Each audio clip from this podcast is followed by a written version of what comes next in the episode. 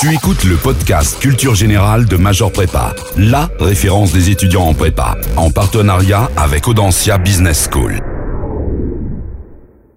Bonjour à, toutes et, à tous, à chacun. Je suis avant tout très heureux d'être parmi vous ce matin et je voudrais remercier aussi Bernard Sierre et, tous les, membres de l'école de l'institution Audencia de m'avoir proposé d'intervenir ce matin plus en ce lieu euh, incroyable, et on a la chance qu'il fasse beau aussi.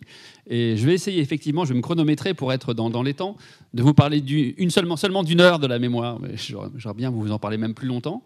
Euh, et j'aimerais en fait, euh, parce que Bernard venait de dire, voilà, la mémoire, c'est le cerveau, je conçois tout à fait qu'on puisse s'intéresser à la mémoire sans du tout s'intéresser au cerveau. Et je dirais même plus que ça, c'est que si vraiment on s'intéresse à la mémoire, vraiment à la mémoire, et quand je parle de la mémoire, je pourrais remplacer la mémoire ici par euh, n'importe quelle autre fonction euh, mentale, n'importe quelle autre branche de la psychologie, on pourrait dire plus généralement, eh bien quand on s'intéresse à la psychologie, ça va pas de soi qu'il faille s'intéresser au cerveau. Donc j'aimerais commencer par occuper la position euh, vraiment opposée, et c'est pas uniquement une sorte d'exercice rhétorique ou dialectique de, finir malgré tout par le cerveau, c'est quelque chose dont je suis profondément convaincu, c'est-à-dire qu'en réalité, ça ne va pas de soi. Et pour autant, donc, le message principal que j'aimerais euh, discuter avec vous ce matin, c'est que ça ne va pas de soi, mais d'une certaine manière, non pas qu'on n'ait pas le choix, mais euh, on a beaucoup à gagner à s'intéresser au cerveau, même lorsque le cerveau ne nous intéresse pas. Voilà.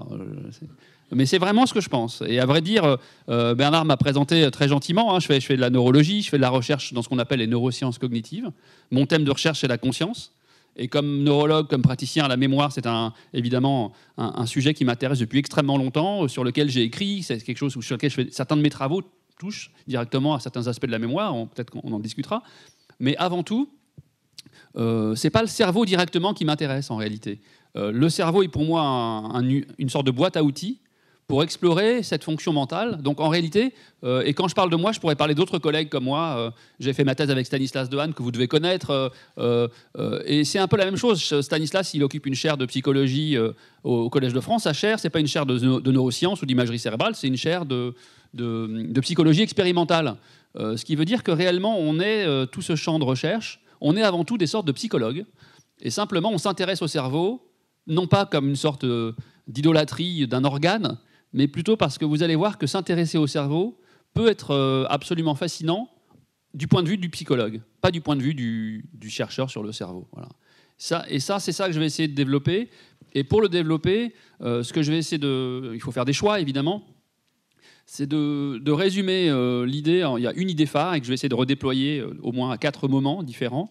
cette idée, c'est une sorte de vision dialectique entre la mémoire, on va parler de la mémoire évidemment, qui est votre thème cette année, entre la mémoire et le cerveau. Et ce que j'entends par dialectique, c'est qu'en réalité, on peut partir avec une définition de la mémoire, une définition strictement psychologique de la mémoire. Euh, il y en a plusieurs, hein. on pourrait se dire, euh, la mémoire, c'est la capacité à, enregistrer, à stocker et à rappeler euh, des expériences passées d'un individu, par exemple, de manière extrêmement floue, extrêmement générale. Donc on part avec une sorte de définition de la mémoire, et puis, on va se tourner vers le cerveau, c'est le deuxième temps.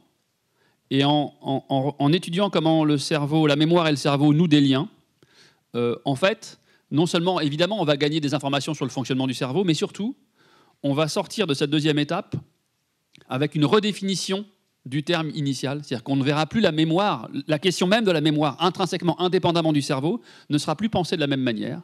Et du coup, quand on repart dans le domaine de la psychologie, on réinterroge la psychologie de la mémoire en ayant un autre objet mental en tête. Et à nouveau, on va enchaîner des cycles comme ça. Et c'est ça, pour ça que je l'appelle dialectique, c'est qu'il y a vraiment cette notion de mouvement de la pensée euh, qui, va, euh, qui vient de, on pourrait dire, de cette forme d'interdisciplinarité entre la psychologie de la mémoire et l'étude du cerveau. Euh, et pour autant, avant de commencer vraiment à, plonger dans, cette approche un peu dialectique, j'aimerais dire vraiment, ça ne va pas de soi pour, plein de raisons. Hein. D'abord, il y a évidemment un effet de mode dont on, nous, on est les premiers euh, témoins. C'est-à-dire que ça fait quand même 25 euh, ans qu'on fait ça, et puis on voit bien que depuis 10 ans, les choses changent, les gens s'excitent, tout le monde euh, a peur ou fantasme sur le cerveau, etc. Mais on fait les mêmes choses depuis 25 ans. Donc on voit bien qu'il y, a une dimension d'effet de mode. Et que cet effet de mode, en général, évidemment, à la fois il traduit quelque chose de la société, il révèle quelque chose, mais en soi, il peut être, il peut être délétère. Hein. Vous savez, il y a des études fameuses en psychologie sociale, il suffit de mettre une photo de cerveau à côté d'une phrase pour gagner la confiance et, la crédibilité de l'information, même si elle a information identique. Donc le poids des images, le, voilà, le choc des photos, ça existe en, en neurosciences, on en est tout à fait lucide. Et puis, si on va même plus loin, euh, croiser deux disciplines, l'une avec l'autre. On en parlait un tout petit peu avec Bernard tout à l'heure, mais en général, ça, moi, je suis plutôt assez, euh, non, pas, non pas réservé, mais pour moi, l'interdisciplinarité, c'est un exercice qui est très difficile et qui est souvent raté. Euh, parce que je ne vais pas le déployer ici, mais on pourrait en discuter. Je ne sais pas si vous partagez cette idée, mais en général, essayer d'avoir un croisement entre deux disciplines, ici par exemple les sciences du cerveau et, la psychologie de la mémoire, on risque de converger sur des malentendus, d'avoir une sorte d'effet peau de chagrin où le seul élément commun c'est quelque chose de très appauvri, et, du coup de tourner en rond autour de choses qui vont pas être vraiment extrêmement productives. Donc l'interdisciplinarité en soi, ça va pas de soi non plus. Euh, et même si on s'intéresse cette fois-ci à... Euh, je vais faire une toute petite digression finale avant de, commencer vraiment. Vous savez, la période euh, que nous vivons du point de vue de, la psychologie, en tout cas le modèle dominant, c'est ce qu'on appelle la psychologie cognitive. Et ce qu'on entend par la psychologie cognitive, c'est que pour penser la vie mentale, on a utilisé plusieurs approches, euh, plus ou moins métaphoriques, plus ou moins analogiques. Euh, je sais pas, une vision très mécaniste, par exemple, au XVIIe siècle, ou, une vision plutôt ensuite une sorte de théorie réflexe de la vie mentale, une théorie thermodynamique, énergétique. évidemment, il y a d'autres modèles. Et aujourd'hui, depuis les années 50, depuis l'après-guerre, en gros, on est dans ce, ce mouvement dominant qu'on appelle les sciences cognitives. Et les sciences cognitives, ça veut dire en gros, on fait l'hypothèse que la vie mentale peut être décrite comme du traitement d'information mais au sens fort du terme. Euh, ça veut dire traitement d'information, processus d'information, avec tout ce que cela implique comme, comme, euh, comme conséquence. C'est-à-dire que c'est un principe, un peu comme un physique, d'unification, de dire de l'émotion à la perception d'un visage, au souvenir épisodique, euh, au je me souviens, tout ça, on peut le décrire comme des traitements d'information. Donc c'est une hypothèse forte sur le fait de décrire la vie mentale comme du traitement d'information. Ça, c'est ce qu'on résume souvent sur l'aspect psychologie cognitive. On est dans cette période-là. Et pour des psychologues, psychologues cognitivistes purs et durs, s'intéresser au cerveau, là non plus, ça ne va pas de soi. Il y a tout un domaine de la psychologie cognitive. Euh, je me souviens, moi, j'ai commencé à étudier la psychologie cognitive dans les années euh, euh, fin des années 80 avec quelqu'un en France qui s'appelle Jacques Meller qui a introduit à l'école de hautes études quasiment introduit cette, cette approche. et en réalité, il y avait encore à cette époque beaucoup de gens qui, qui, se, qui, se, qui relèvent de ce qu'on appelle le fonctionnalisme. Euh, notamment, il y a un chercheur euh, qui, est mort très jeune, qui, était extrêmement euh, fécond, qui s'appelait David Marr, MA2R, et qui avait écrit dans les années 80, début des 80, un article fondateur. Il dit voilà, en fait, en psychologie cognitive, il y a trois niveaux pour décrire la vie mentale. Il y a un niveau fonctionnaliste, c'est vraiment le type d'opération mentale. Il y a un niveau algorithmique, c'est en fait comment on va traduire l'implémentation de cette fonction en termes d'algorithme, de traitement d'information, hein, on est dans cette métaphore. Et in fine, on a un troisième niveau, qui est celui de l'implémentation biologique. Comment ça va se passer dans un cerveau? Et pour beaucoup de psychologues cognitivistes purs et durs, le niveau d'implémentation, c'est un peu la sale besogne. On s'en fiche en fait, parce qu'il y a mille façons d'implémenter dans un système biologique une fonction qu'on aura identifiée. Et donc vous aviez encore, c'est assez marrant d'ailleurs, euh, dans les années 80, euh, moi j'ai assisté, j'ai participé à des, échanges où vraiment euh, l'idée d'aller frayer avec l'imagerie cérébrale pour étudier la mémoire ou la conscience ou la perception, c'était perdre du temps et c'était euh, vraiment euh, gâcher son talent à essayer de, se contraindre à des paramètres biologiques qui en réalité n'ont pas tellement d'importance, puisque ce qu'on veut comprendre, nous, ce n'est pas le cerveau, c'est la mémoire. Toute cette longue boucle pour vous dire que vraiment, de tous les côtés, qu'on soit extérieur au domaine, peut-être comme vous, je parle des neurosciences, ou intérieur au domaine de la psychologie de la mémoire, il y a mille raisons pour dire on n'a pas de raison de s'intéresser au cerveau. Voilà. voilà. Donc vraiment, c'est pour vous dire, ce n'est pas un argument juste de forme, euh, ça ne va pas de soi. Et pour autant, euh, c'est cette, histoire de méthode dialectique que j'aimerais illustrer. Euh, donc je pense qu'on aura aussi le temps, ensuite, après évidemment, de, discuter si vous avez des, questions, parce que je suis obligé d'aller assez vite et puis de, faire des choix dans ce que je vais exposer. Donc peut-être quatre temps, et là c'est les quatre temps à travers lesquels j'aimerais passer euh, successivement. Le premier temps, c'est celui-ci, c'est qu'en réalité, on part avec cette définition de la mémoire très vague que j'ai donnée là, on va dire voilà, la mémoire c'est la capacité à enregistrer, stocker et rappeler euh, des informations euh, ou des expériences passées, disons, de manière plus générale. Et puis on va voir comment ça se passe dans le cerveau. Alors pendant longtemps, voir comment ça se passe dans le cerveau, ça passait par une approche qu'on appelle l'approche euh, anatomoclinique. On ne disposait pas encore d'imagerie cérébrale fonctionnelle, on ne dispose pas d'outils qui nous permettent vraiment d'enregistrer l'anatomie et l'activité du cerveau en temps réel, quasiment de manière possible chez, les, chez, des sujets qui vont bien.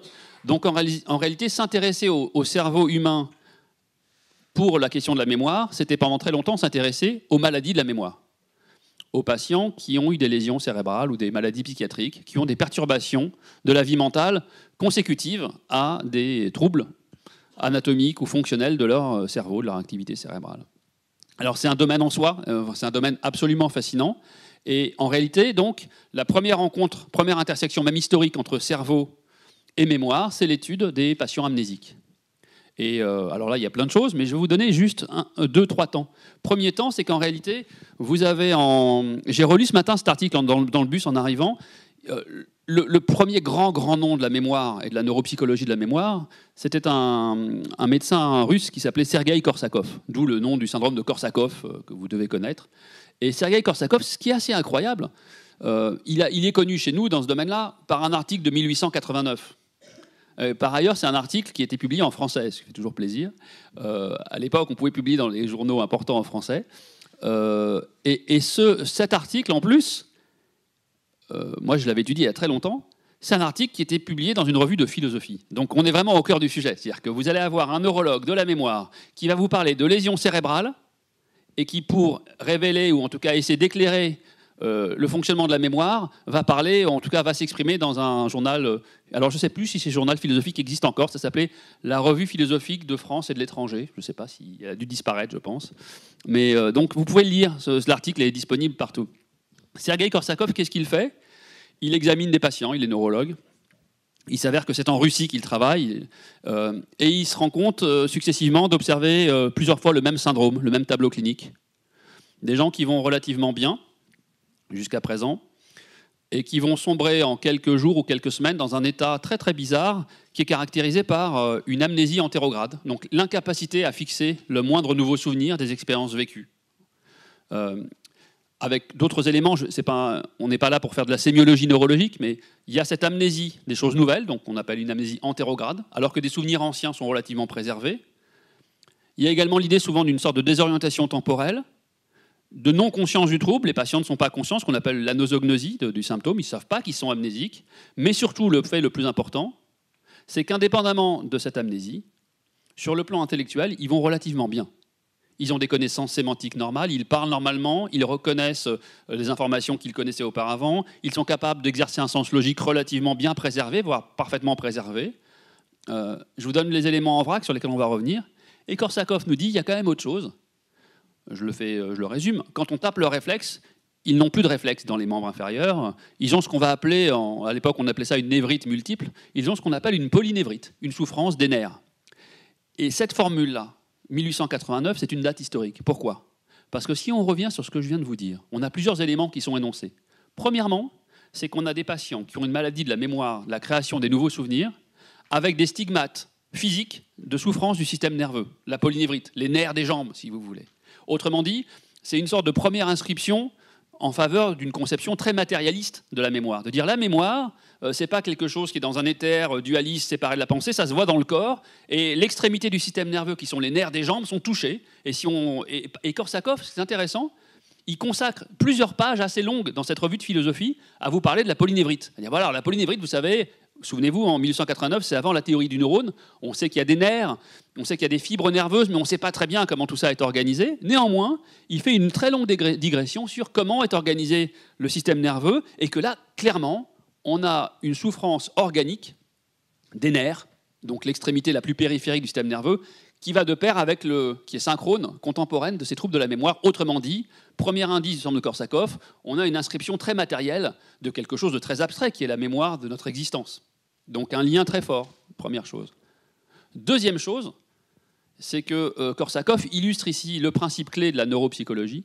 La neuropsychologie, en, gros, c'est ce qu'on appelle la psychologie appliquée aux troubles, aux neuropsychologiques, aux troubles de patients qui ont des lésions cérébrales notamment. Euh, c'est que Korsakov, dans ce que je viens de vous dire, il nous révèle une dissociation. Une dissociation entre l'atteinte très très très sévère d'un aspect de la vie mentale, en l'occurrence la mémoire antérograde, et le respect de quasiment tout le reste.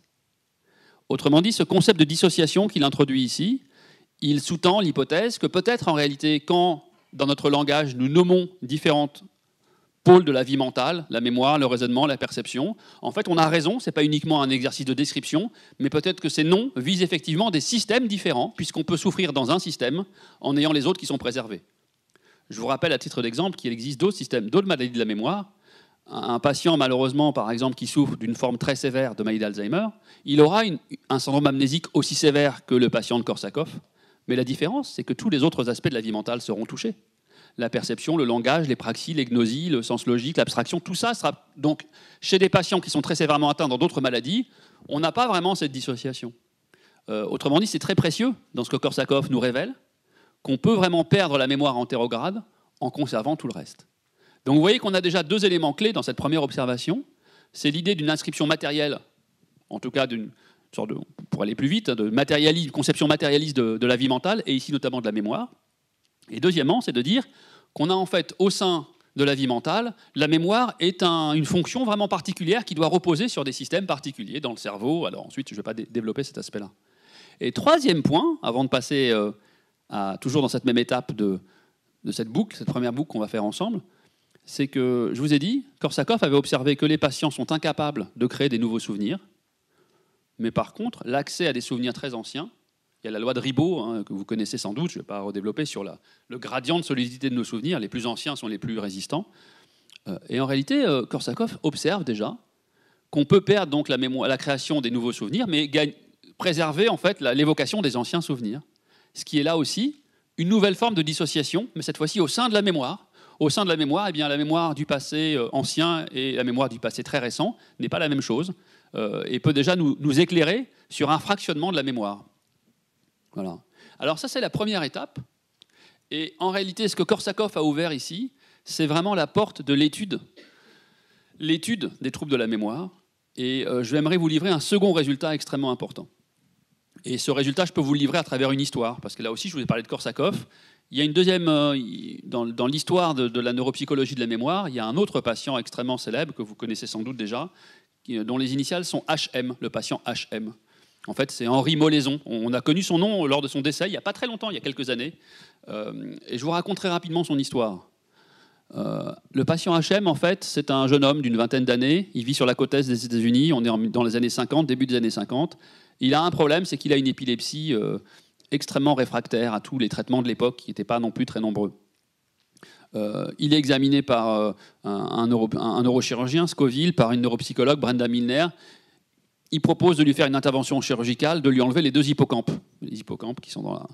Euh, donc je, résume très vite hein, l'histoire. Le patient est opéré, en gros il se réveille, euh, deux points, un point positif, un point négatif. Le point positif c'est que depuis son intervention, il n'a quasiment plus fait de crise d'épilepsie, donc il y a eu un vrai succès du point de vue épileptologique. Le patient est guéri de son épilepsie d'une certaine manière. Euh, le problème c'est qu'en faisant ça, ils ont quasiment créé, ils ont créé euh, chirurgicalement une amnésie antérograde. C'est-à-dire que le patient n'est plus capable, depuis 53, n'a plus été capable de créer le moindre souvenir de ce qu'on appelle un souvenir épisodique, un épisode de sa vie. Euh, donc évidemment, cette intervention ne se réalise plus. Euh, donc au passage, on découvre qu'on a besoin des hippocampes pour. donc les hippocampes jouent un rôle crucial dans la fabrication des nouveaux souvenirs. Alors en quoi, pour l'instant, l'étude de patients HM va nous intéresser par rapport à ce que je vous disais au tout début mon intervention? C'est que très rapidement, Très rapidement, ça veut dire euh, dès la fin des années 50, début des années 60, Brenda Milner, mais d'autres gens comme Larry Weisskrantz, d'autres, se mettent à étudier le patient HM et d'autres patients similaires euh, en se disant en réalité, ce patient a une amnésie totale, un oubli à mesure. Euh, lorsqu'on est, Bernard disait, je suis neurologue. Quand vous êtes neurologue et que vous apprenez la neurologie à des, internes ou des externes, surtout des externes en médecine, quand il y a un patient hospitalisé qui a un syndrome de Korsakoff ou une amnésie antérograde sévère, euh, les tests qui marquent les esprits, c'est que vous rentrez dans la chambre du patient, vous lui parlez, euh, bonjour monsieur, comment allez-vous? Il vous répond, pas de problème de langage, etc. Euh, et vous sortez de la chambre, vous pouvez simplement fermer la porte, compter jusqu'à 3, et puis vous retapez à la porte, vous ouvrez, le patient n'a aucun souvenir que vous êtes passé. Et si vous enchaînez dix fois le même épisode, les patients sont... C'est ça, on parle de quelque chose d'extrêmement sévère, d'accord? Eh bien, ce que ces premiers chercheurs dans les années 60 ont découvert, c'est que des patients comme patients HM et d'autres, donc qui ont des lésions spécifiques dans l'hippocampe, dans les régions apparentées, certes, ils ont une amnésie entérograde massive, mais on découvre, et ça c'est la première découverte majeure, c'est que si notre définition initiale de la mémoire, c'est la capacité à enregistrer, à stocker, à rappeler ou à utiliser des, expériences passées ou des informations passées, on va découvrir que ces patients qui sont massivement amnésiques, ils ont néanmoins encore une capacité à mémoriser des informations. Autrement dit, on va passer d'une conception très monolithique de la mémoire à une conception dans laquelle la mémoire devrait être remplacée par les mémoires, les systèmes de mémoire. Je vais vous donner quelques exemples, mais vous pouvez retenir qu'aujourd'hui, on décompte à peu près 12 systèmes de mémoire différents qui sont relativement indépendants les uns des autres. Je vous donne deux exemples. Euh, par exemple, euh, si euh, on vous demande, on vous montre un texte et on vous demande de l'écrire en miroir, l'écriture en miroir, ça renvoie à ce qu'on appelle la mémoire procédurale. Euh, et qu'on vous demande de faire ça, ben, si on nous entraîne, et tous les jours on vient une demi-heure faire un stage, au début on va être extrêmement pénalisé, on va faire beaucoup d'erreurs, on va mettre beaucoup de temps pour arriver à faire ça. Euh, voilà. Et puis si on le fait ça tous les matins, une demi-heure par jour pendant 60 jours, eh bien on va avoir une amélioration spectaculaire euh, de notre aptitude, ce qui veut dire qu'on a appris quelque chose. Autrement dit, on a mémorisé quelque chose d'un jour à l'autre en termes de mémoire procédurale. Et le point intéressant, c'est qu'un patient comme M. HM ou d'autres patients, chaque jour de cet entraînement était pour eux, d'un point de vue subjectif, comme le premier, aucun souvenir épisodique de ce qui s'était passé auparavant, et pour autant, leurs courbes d'apprentissage sont identiques à la mienne ou à la vôtre. Autrement dit, on peut avoir ici à nouveau une dissociation énorme, totalement euh, extrêmement euh, frappante, entre la capacité à mémoriser quelque chose, ici une aptitude visuomotrice, apprendre à écrire en miroir, et le fait que ça, ça peut être complètement dissocié de ce qu'on va du coup définir au sein de ce qui nous apparaissait comme monolithiquement la mémoire, un sous-système de la mémoire qu'on va appeler depuis la mémoire épisodique, c'est-à-dire la mémoire subjective, consciente des épisodes de notre vie, le je me souviens.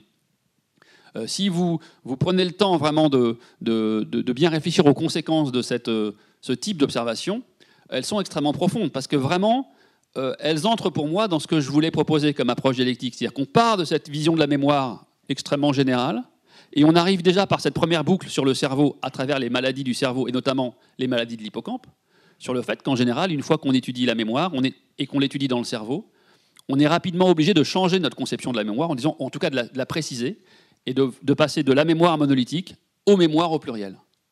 Si je devais vous donner d'autres exemples, on peut par exemple vous présenter une photo d'un tigre eh bien, vous allez dénommer, vous allez reconnaître, identifier, c'est un tigre. Mais ce qu'on peut faire, c'est qu'on peut vous présenter ce qu'on appelle une forme estompée. C'est qu'au lieu de vous présenter euh, le dessin ou l'image du tigre de manière intégrale, on vous donne simplement 10% des traits au hasard. Alors 10% des traits, en général, on aura du mal à, reconnaître. Et puis on peut par estompage, comme ça, vous voyez, au début c'est très estompé, et progressivement on vous montre des photos ou des images de plus en plus pleines, remplies de tous les indices. Et on peut voir à quel moment vous arrivez à identifier euh, l'identité de l'objet, euh, de la scène visuelle qu'on vous présente. Eh bien, dans ce type d'expérience aussi, qui va cette fois-ci viser non pas la mémoire procédurale, mais la mémoire perceptive visuelle, eh bien, on va se rendre compte que si on vous présente des photos euh, d'animaux, d'objets, etc., vous allez être progressivement capable de les reconnaître pour des estompages de plus en plus forts. Eh bien, chez les patients amnésiques, c'est la même chose. Autrement dit, leur mémoire perceptive visuelle est totalement préservée, totalement normale, et elle est identique à celle de sujets qui n'ont pas d'amnésie antérograde. Donc on a vraiment cette idée, cette idée clé qu'en étudiant la manière de laquelle la mémoire s'inscrit dans l'activité et dans les désordres du cerveau, on est obligé de passer à un système, euh, de, rompre en tout cas, ou de préciser notre conception de la mémoire en passant à une, conception de la mémoire multiple. Je pourrais vous donner là, je peux vous donner un dernier exemple. Euh, une des autres formes de mémoire, c'est ce qu'on appelle la mémoire par conditionnement et qui est d'ailleurs utilisé de manière écologique. Hein. Toutes ces formes de mémoire sont mises à, en fait, euh, sont, utilisées dans notre, notre existence quotidienne. La mémoire par conditionnement, vous connaissez les fameuses expériences de Pavlov, etc., euh, qui ont depuis été complexifiées. Mais en gros, je vous donne une expérience. On vous présente un, rectangle de couleur qui vous fait rien, quoi, et euh, qui vous évoque pas spécialement quelque chose. et on vous présente par exemple quatre couleurs différentes, un après l'autre au hasard. Sauf que pour l'une des couleurs, progressivement, on va associer cette couleur avec euh, un stimulus extrêmement désagréable. Par exemple, un son strident euh, qui vous terrorise, ou, bien, ou même euh, un puff d'air qu'on vous envoie sur la cornée qui est très désagréable, qui donne une sorte de, réflexe de clignement, etc. Bon, il y a mille façons de le faire, ou un choc électrique. Et comme vous savez, progressivement, l'apprentissage par conditionnement, c'est que le stimulus, le rectangle qui au début vous fait rien, on va le conditionner par une liaison avec le stimulus qu'on appelle inconditionnel, qui est ici le stimulus qui va donner d'entrée de jeu de manière euh, irrépressible une réaction désagréable. Et que l'apprentissage par conditionnement, c'est qu'au bout d'un moment, la simple présentation du stimulus qui au début était neutre va être conditionnée et va suffire à réévoquer les aspects négatifs, euh, à la fois en termes de souvenirs, vous allez ah ça je le connais ce truc-là, ça, et puis également en termes de réaction, euh, de somatique, de réaction physiologique. Votre cœur va se mettre à, s'accélérer, vous allez transpirer un peu plus, euh, vos pupilles vont aussi être, être modifiées, vous allez avoir mille indices physiologiques ou également psychologiques de cet apprentissage, donc de cette forme de mémoire. Eh bien là aussi, des patients qui ont des atteintes de l'hippocampe, ils vont avoir un conditionnement strictement normal. Sauf que normalement, chez quelqu'un comme vous et moi, qui n'avons pas, ou du moins pas encore, des lésions de l'hippocampe, eh bien, c'est pas drôle, c'est sérieux, euh, on n'échappe pas, on est dans la même scène. Eh bien, euh, chez des patients qui ont des lésions, qui n'ont pas de lésions, quand vous êtes dans un paradigme par conditionnement, vous allez dire, vous allez avoir éprouvé physiologiquement cette menace, donc c'est ce signe de l'apprentissage, mais vous allez en même temps être capable de dire, ah mais ça je sais, il y a un lien, ce rectangle-là. Donc on a, et comme ces deux aspects de la mémoire vont ensemble, à l'état normal, on n'a pas eu l'intuition que ces deux facettes, en fait, sont dissociables. Et chez des patients qui ont des hippocampes détruits, eh bien, ils vont conserver totalement l'apprentissage par conditionnement physiologique, mais ils auront perdu toute capacité épisodique à se souvenir du lien qu'ils ont vécu entre les deux épisodes. Et l'inverse est possible. Et vous connaissez sans doute Damasio, Antonio Damasio, qui est notamment un très grand neurologue américain, euh, et qui a écrit notamment L'erreur de Descartes, qui est un livre vraiment extrêmement important. Il a publié avec ses collègues il y a quelques années une étude dans laquelle il prenait une double dissociation. C'est un peu le salto arrière de la neuropsychologie, c'est-à-dire qu'en gros, il a étudié deux types de patients. Des patients qui ont des lésions de l'hippocampe et en conditionnement, comme je viens de vous le dire, ils avaient un conditionnement, donc une mémoire par conditionnement qui opère, mais ils ne se souvenaient absolument pas euh, du moindre lien entre le stimulus initialement neutre et le stimulus inconditionnel.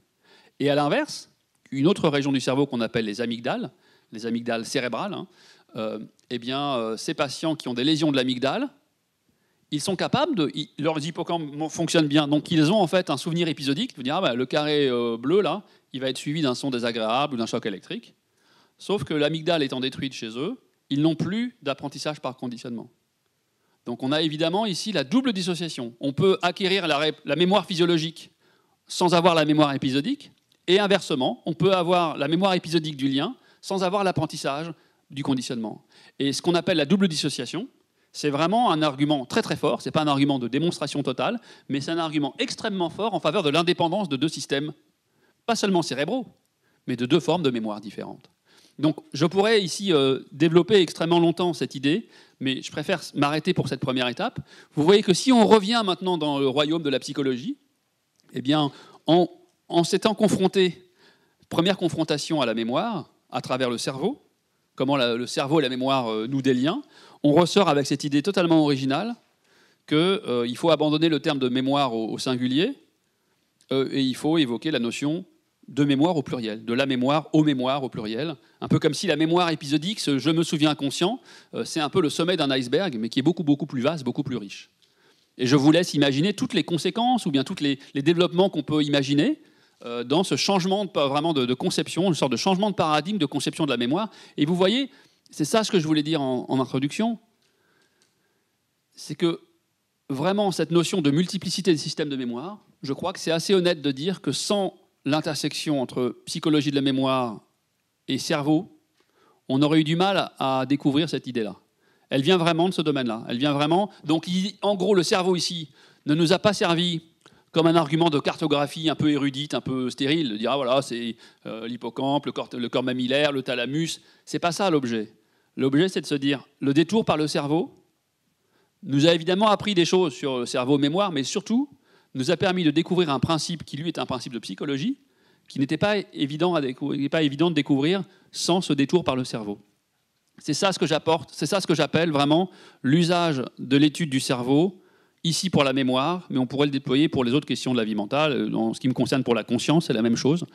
Pour le langage, c'est la même chose pour quasiment tout. Mais pour la mémoire, on pourrait dire que c'est emblématique. Et même historiquement, ça a été euh, peut-être le premier domaine euh, qui, à ce point, a été euh, développé. Alors, on est, on est là. On a fait une première boucle. on va en faire d'autres. je ne sais pas combien, on va voir combien de temps. Mais j'aimerais maintenant peut-être passer au sommet de l'iceberg. C'est-à-dire que une fois qu'on a fait cette première boucle, peut-être que certains d'entre vous se disent bon, ok, mais à la limite, moi, la mémoire perceptive, la mémoire procédurale, la mémoire par conditionnement, toutes ces mémoires dont je vous ai parlé, euh, c'est intéressant ce que vous nous dites, mais euh, pour nous, la mémoire d'un point de vue psychologique, c'est ce que vous vous appelez maintenant la mémoire épisodique. La mémoire, euh, la mémoire. certains, alors il peut y avoir un jargon dans notre discipline. Parfois, on appelle ça même une, variante vraiment profonde, c'est la, mémoire autonoétique. C'est-à-dire, en réalité, c'est au sein de la mémoire épisodique ce dont on a un souvenir d'avoir fait l'expérience en première personne. Je me souviens vraiment d'avoir vécu moi-même cette idée-là. Ce n'est pas une sémantisation de ma vie, c'est vraiment j'ai un souvenir de ce que j'ai vécu en première personne. Bon. Donc vous pourriez me dire, euh, vous êtes bien gentil, mais pour moi la mémoire c'est ça en fait. Ce, ce, qui m'intéresse, c'est ce je me souviens conscient de, ma vie. Euh, donc d'accord, euh, j'entends votre question. Et, en réalité, vous allez voir que cette deuxième boucle va nous conduire à préciser là encore ce que le cerveau peut nous, peut nous apprendre, non pas directement sur le cerveau de la mémoire épisodique, mais sur la manière de laquelle euh, euh, on doit concevoir ou peut-être réviser notre conception de ce que c'est que la mémoire épisodique, le je me souviens. Et j'ai choisi euh, un résultat notamment qui me paraît central.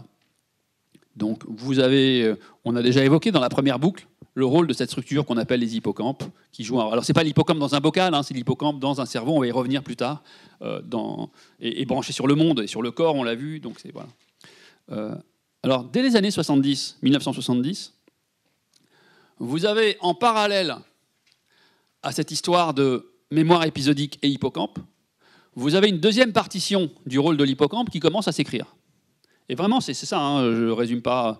Vous avez euh, un grand chercheur britannique-anglais qui s'appelle John O'Keefe, qui découvre dans les années 70 des neurones dans une région qui est, disons, euh, très très proche de l'hippocampe, gyrus parahippocampique initialement, ça a été décrit ensuite ailleurs, donc disons dans le complexe de l'hippocampe. Il découvre, il décrit des neurones qu'il appelle des place cells, des cellules de lieu, qu'on appelle du coup des, neurones de lieu, des place cells, des neurones de lieu. Ça veut dire quoi? Ça veut dire que, par exemple, tout à l'heure, quand vous êtes rentré euh, dans cet amphithéâtre, en descendant les marches, immédiatement, euh, votre hippocampe, pour aller vite, comme une sorte de GPS, a cartographié l'espace. Et il y a des neurones de votre hippocampe qui ont été configurés immédiatement pour répondre. Donc un neurone, vous savez, c'est au repos, ça envoie un potentiel d'action, c'est le mode de communication des neurones. Euh, eh bien, qui immédiatement a cartographié l'endroit où vous êtes de manière dynamique et notamment euh, où, se, situent également soit les objets, soit les personnes qui vous intéressent le plus. Donc vous avez vraiment, vous arrivez, et votre hippocampe euh, commence à coder l'espace. Et réellement, cette, image avec le GPS est assez bonne, c'est-à-dire qu'on a un système de géolocalisation, on pourrait dire, intégré, qui est dans l'hippocampe, et qui a été découvert, vous voyez, c'est quand même assez ancien, 1970, c'est quand même pas non plus hier. Cette histoire se prolonge comme ça, euh, jusqu'à euh, peut-être la dernière étape marquante, c'est il y a un couple de, chercheurs, de neuroscientifiques scandinaves, Moser, le monsieur et madame Moser, M-O-S-E-R, qui ont développé encore ce système de neurones de lieu, qui ont trouvé en fait qu'il y a des, des, neurones hexagonaux, un peu en, étoile presque, qui en fait coordonnent les neurones de lieu. Bref, pour arriver à savoir comment, de manière dynamique, quand on change de lieu, on arrive à avoir une sorte de, cohérence de ce GPS. Bon, donc on retient de ça que l'hippocampe, on l'associe à la mémoire épisodique, mais que l'hippocampe, on l'associe également à la, capacité de nous positionner, de nous représenter dans l'espace. Où sommes-nous dans un espace, dans l'espace euh, dans lequel nous, existons Une sorte de double vie des hippocampes, quoi, comme si les hippocampes avaient vraiment deux fonctions très très différentes. Et là où les deux histoires deviennent assez dingues, c'est qu'elles se télescopent, vraiment l'une l'autre, et on découvre en fait que ces deux histoires n'en font presque qu'une. Alors comment on découvre ça? Je vous raconte simplement ça, parce que c'est comme ça aussi la science, c'est que de manière non prévue, hein, ce n'est pas des, grands plans sur 10 ans, c'est souvent totalement imprévisible. Euh, vous avez euh, un groupe de collègues américains qui étudient le GPS de l'hippocampe de rats, avec lesquels on partage beaucoup, euh, les rats, et en termes d'architecture cérébrale. Et en réalité, ils injectent, quoi, ils, implantent des centaines de, de microélectrodes pour enregistrer non pas un neurone de l'hippocampe, mais des centaines de neurones. Et ils commencent par faire un travail remarquable, c'est qu'ils se rendent compte que vous enregistrez donc, vous voyez, le GPS avec au moins des centaines d'unités neuronales qu'on enregistre en temps réel, pendant que le rat se, se, se balade dans un labyrinthe. Et vous arrivez à travailler suffisamment bien que vous êtes capable, au bout d'un moment, en analysant les réponses du GPS cérébral, d'identifier où se situe le rat dans le labyrinthe. Donc vous pouvez reconstruire la trajectoire du rat à partir de des données du GPS. Et comme vous avez la vidéo des déplacements du rat, vous pouvez voir si ça marche. Est-ce que vous avez réussi, on pourrait dire comme un hacker, à casser le code du GPS Maintenant, on sait lire le GPS, on peut savoir comment le, le, le rat se représente l'espace du labyrinthe dans lequel il évolue. D'accord? Jusque-là, c'est du travail extrêmement euh, virtuose sur le GPS de l'hippocampe du rat. Et par sérendipité, un, autre mot assez à la mode actuellement, ces rats dorment. Et évidemment, c'est plutôt sympa, c'est plutôt utile de ne pas euh, retirer les électrodes. Il les laisse dormir et puis euh, le lendemain, il continue les expériences. Et là, la sérendipité, c'était de se dire, bon, on va enregistrer ce qui se passe la nuit. Et là, on tombe sur une découverte incroyable, c'est que la nuit, lors des différentes phases de sommeil, le rat, comme nous, passe parfois en sommeil profond, vraiment la phase de sommeil profond. Et là, la grande surprise de ses collègues, le GPS du rat se rallume, pour parler de manière imagée, et va rejouer des centaines, voire des milliers de fois, les séquences de trajectoire de la veille. À tel point qu'on appelle ça le replay. Vraiment, c'est vraiment. C'est comme ça si vous, tapez sur Google ou sur Scholar euh, Hippocampus Replay, vous allez tomber sur toutes les manips euh, historiques. Donc on découvre en réalité, et en plus comme euh, c'est sympa parce que rejouer le film mental de vos trajectoires de la veille, comme on n'a pas besoin de se déplacer, de déplacer euh, notre graisse, nos os, nos articulations, on peut le déplacer, on peut rejouer le film à une vitesse impossible dans la réalité. Donc le film est rejoué au niveau de ce GPS à des vitesses incroyablement accélérées par rapport. Euh, donc vous imaginez vraiment le replay comme un film en accéléré qui repasse à l'envers, à l'endroit, des milliers de fois. Une fois qu'on découvre ça, cette équipe se rend compte qu'en fait ce replay, il n'est pas juste accidentel, c'est qu'il sous-tend la mémorisation de l'espace, des trajectoires. Autrement dit, si on empêche le replay de survenir, le rat ne peut plus se souvenir des trajectoires de la veille. Mais là où ça devient vertigineux, c'est qu'en fait, ce replay, il n'a pas uniquement une fonction de mémoire des trajectoires, mais pour le faire vite, il a une fonction de mémoire de tout ce que vous avez vécu ces trajectoires. Autrement dit, on arrive, et là je fais un raccourci, mais chez l'homme, on a pu répliquer ces données-là, pas de la même façon évidemment, euh, eh bien en réalité, on arrive sur un résultat qui n'était pas évident, mais qui était très contre-intuitif, je pense, pour beaucoup d'entre nous. C'est que la mémoire des épisodes de notre vie, le je me souviens, est, intrinsèquement spatialisée. En réalité, on a une, sorte de, lien extrêmement étroit entre la représentation de l'espace et notre mouvement dans l'espace et la représentation des souvenirs de notre existence. Et ça, vous voyez, alors moi je ne suis pas philosophe, j'aime beaucoup la philosophie, mais je ne suis pas philosophe, mais par exemple, euh, ça, m'évoquait tout de suite, euh, vous savez, euh, mille fois mieux que moi, mais par exemple, quand Bergson parle de, l'espace et du temps, moi je me souviens de textes où il y avait une sorte de, critique très forte contre la spatialisation du temps, de dire voilà, la façon de laquelle on représente le temps en physique dans des axes, en fait on en fait du temps qui est spatialisé et que c'est pas ça le temps. Bon, et c'est fascinant, mais de manière pas ironique, mais en tout cas totalement différente, là on se rend compte que, in fine, malgré tout, il y a un lien très profond entre notre dynamique dans un espace et les souvenirs de notre existence.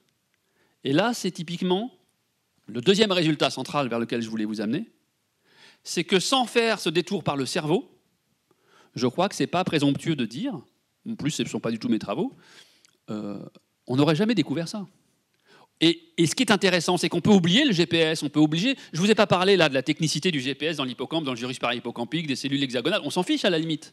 On repart comme psychologue avec cette nouvelle idée qu'en fait, ok, on n'a pas une mémoire, on a plusieurs mémoires. Et au sein de ces mémoires, il y a une mémoire qui nous est chère. C'est la mémoire de notre subjectivité consciente, c'est le je me souviens.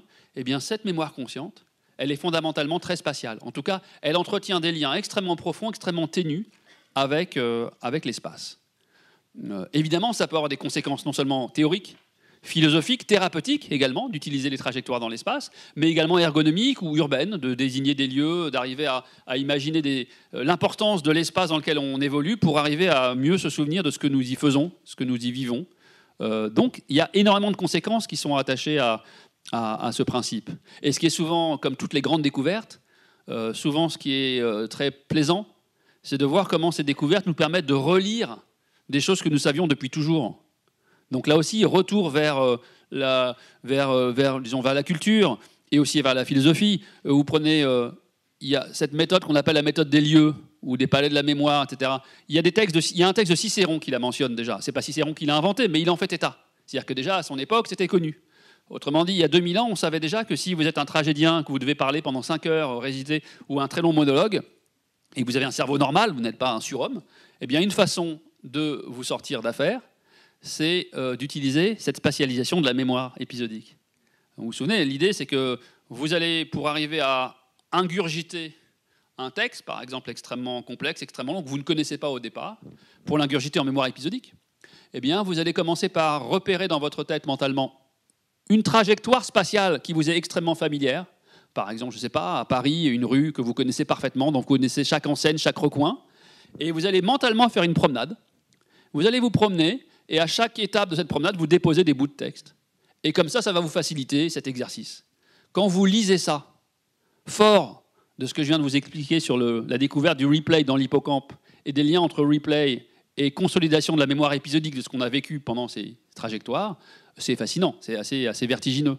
Euh, ou même la tradition, alors ça devient très à la mode aussi, il y a plein de livres sur marché pour penser, mais en gros, le fait d'être, euh, d'avoir, que ce soit la méthode péripépéticienne ou autre, que, le fait de marcher puisse nous, nous, aider à penser, je ne vous dis pas que ça se résume à ça, mais comme tout ce qui est dans une tradition un peu interprétative, c'est très intéressant de faire résonner ces idées, ces textes, à la lumière de choses qui n'étaient pas présentes lorsque ces textes ont été formulés, mais qui nous permettent de les éclairer de manière un peu différente.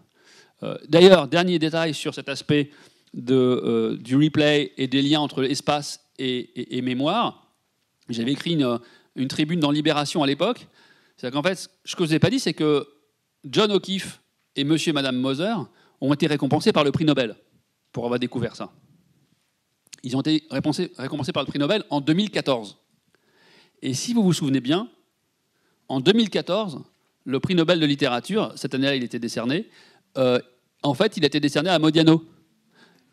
C'est quand même dingue. Dire, Modiano, si on peut le résumer, en tout cas pour moi, c'est l'écrivain, non pas de la mémoire, parce que tous les écrivains, tous les romanciers sont des écrivains de la mémoire, mais c'est l'écrivain qui coupe de manière indissociable euh, la mémoire et les trajectoires dans les espaces, quoi. Dans des quartiers, dans les rues de Paris, dans, voilà, dans le 17e ou à Nice, etc. Bon, donc je crois que c'est par hasard en plus. Je pense qu'ils n'ont même pas fait exprès, ou je ne sais pas. Mais en tout cas, c'est étonnant de voir à quel point il peut y avoir ces résonances, hein, dont, dont, vous parliez aussi sur l'importance de, de la culture en général.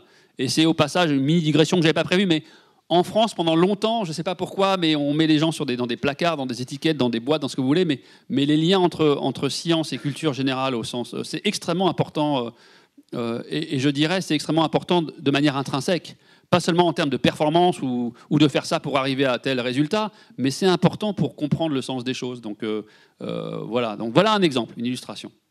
Alors s'il me reste un peu de temps, j'aimerais faire euh, euh, peut-être deux étapes encore. Je vais commencer par la, celle qui m'intéresse le plus, et si on nous reste du temps, je vous parlerai de la dernière. Donc vous avez vu, on avait déjà deux cycles, deux boucles.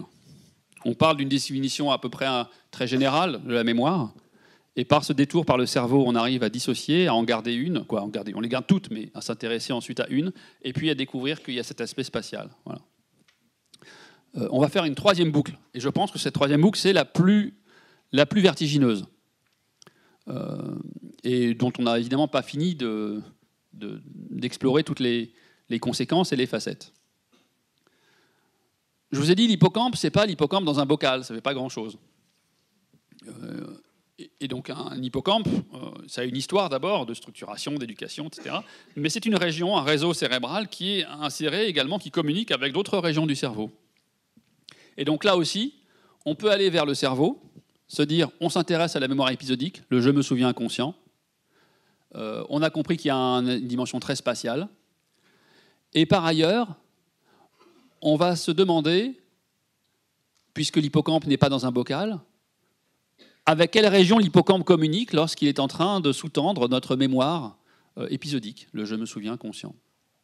Et là, vous avez des centaines d'études euh, voire même des milliers d'études, parce que la plupart des études en imagerie cérébrale font appel également à la mémoire d'une façon ou d'une autre.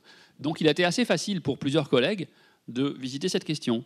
Et là, je vous renvoie à un article qui a, qui a été publié en 2007, donc il y a 11 ans, par deux collègues américains qui s'appellent euh, Buckner et Carroll. Je pourrais vous l'envoyer si vous voulez, dans une, une, revue très importante pour nous qui s'appelle Trends in euh, Cognitive Science. C'est une sorte de journal de revue, vous voyez, de, ce qu'on appelle les reviews, des articles de review, des articles vraiment de synthèse qui proposent des hypothèses originales. Et en fait, dans cet article euh, que je considère comme très important, Buckner et Carroll se rendent compte que si vous prenez des milliers d'études en imagerie cérébrale, en IRM fonctionnel, en caméra à positon, en, euh, beaucoup d'autres techniques euh, qui sont à notre disposition, vous vous rendez compte que chaque fois qu'on est en situation d'utiliser notre mémoire épisodique, le je me souviens, alors certes, les hippocampes rentrent en jeu, mais ils ne rentrent pas en jeu tout seuls. ils rentrent en jeu à travers un réseau qui est à peu près toujours le même. Et donc là, on est obligé de replonger dans le cerveau, donc troisième plongée dans le cerveau. Et on va découvrir qu'en réalité, quand on se souvient, effectivement, il y a cette région des hippocampes, mais qui rentre également en connexion avec des régions du lobe pariétal, du cortex pariétal, et puis des régions du cortex préfrontal, en avant du cerveau. Et là aussi, euh, on pourrait passer, si je fais la même intervention dans un cours plus spécialisé en neurosciences cognitives de la mémoire, eh ben, je vous présenterai des diapositives avec des sous-régions euh, euh, de type de propriété fonctionnelle. Ce n'est pas l'objet là, ce n'est pas notre objet. C'est juste de se dire à quoi ça peut nous servir. Eh bien, on découvre qu'il y a ce réseau. Et, de manière intéressante, déjà, Buckner et Carroll se disent c'est intéressant parce qu'en réalité, ce réseau qui est important pour se souvenir du passé, en réalité, c'est exactement le même qu'on utilise quand on essaye de se projeter dans l'avenir. D'où un concept et une expression et un nom et un domaine de recherche, ce qu'on appelle maintenant la mémoire du futur. Alors la mémoire du futur, ce n'est pas de la parapsychologie, ce n'est pas de deviner euh, ce que vous allez faire et où vous serez, c'est notre capacité à sortir de l'ici et maintenant et, une capacité extrêmement développée chez l'être humain. Les autres primates n'ont pas cette, euh, cette fonction mentale de manière aussi développée que nous. On ne sait pas exactement quelle est la limite, mais on voit qu'on n'atteint pas le même niveau de développement que chez l'homme. Et chez l'être humain, cette capacité à sortir de l'immédiateté, elle se caractérise par une capacité à voyager dans le temps. Donc on a une machine cérébrale à voyager dans le temps. Évidemment, jusqu'à présent, on connaissait surtout une chose, c'est le voyage dans le passé. C'est la capacité à se souvenir de notre passé. Mais en réalité, la capacité à imaginer notre avenir, à penser à votre prochain week-end, à vos vacances ou, à vos projets, ou à ce que vous allez faire, eh bien, cette capacité à se projeter dans l'avenir, elle repose sur le même système cérébral. Et ça, c'est quand même assez étonnant. Ça ne va pas de soi. De se dire qu'en réalité, vous voyez qu'au début, je vous disais, le je me souviens, c'est le sommet de l'iceberg de plusieurs systèmes. Mais là, on arrive à une idée que le je me souviens du passé, ça pourrait être juste une seule facette d'un système cérébral dont la fonction est beaucoup plus vaste et qui notamment a une capacité, a une fonction générale, une métafonction de voyage dans le temps. Le temps pouvant être le passé, mais également le futur. Dès que cette hypothèse a été formulée, on s'est rendu compte que si on reparle de cette maladie de la mémoire euh, euh, qui est la plus fréquente, la maladie d'Alzheimer, dans les formes précoces, les formes qui vont toucher essentiellement la mémoire antérograde, les difficultés à se souvenir du passé, en première personne, consciente, le je me souviens, eh bien, très rapidement, des collègues qui travaillent sur la mémoire se sont rendus compte que les patients qui ont une forme débutante de maladie d'Alzheimer et qui ont une difficulté assez forte, mais assez pure, ça veut dire assez spécifique, de la capacité à évoquer leur passé vécu en première personne, récent, ils ont les mêmes difficultés à se projeter dans l'avenir. Autrement dit, la conséquence, ça veut dire que la conception d'une maladie de la mémoire peut arriver à se dire, bon, le symptôme prédominant, c'est la capacité à se souvenir du passé, mais en fait, ce qui est vraiment atteint du point de vue du fonctionnement de la mémoire, c'est beaucoup plus général, c'est la capacité à se projeter dans le temps, à se projeter dans le passé ou dans le futur, de manière euh, indistincte. Vous voyez que là aussi, par exemple, sans avoir ce détour par le cerveau, on, aurait, on, pourrait, mais on aurait eu du mal, je pense, à vraiment le comprendre.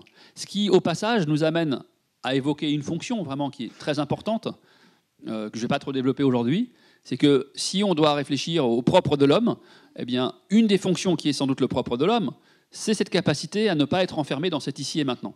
Cette capacité à pouvoir à chaque ne pas être contraint uniquement par les contingences immédiates dans lesquelles on baigne, mais être capable de sortir de là où on est. Et cette première sortie, c'est une sortie dans le temps. C'est être capable de faire l'expérience de quelque chose qui s'est passé, ou bien d'imaginer un avenir vers lequel on veut se projeter.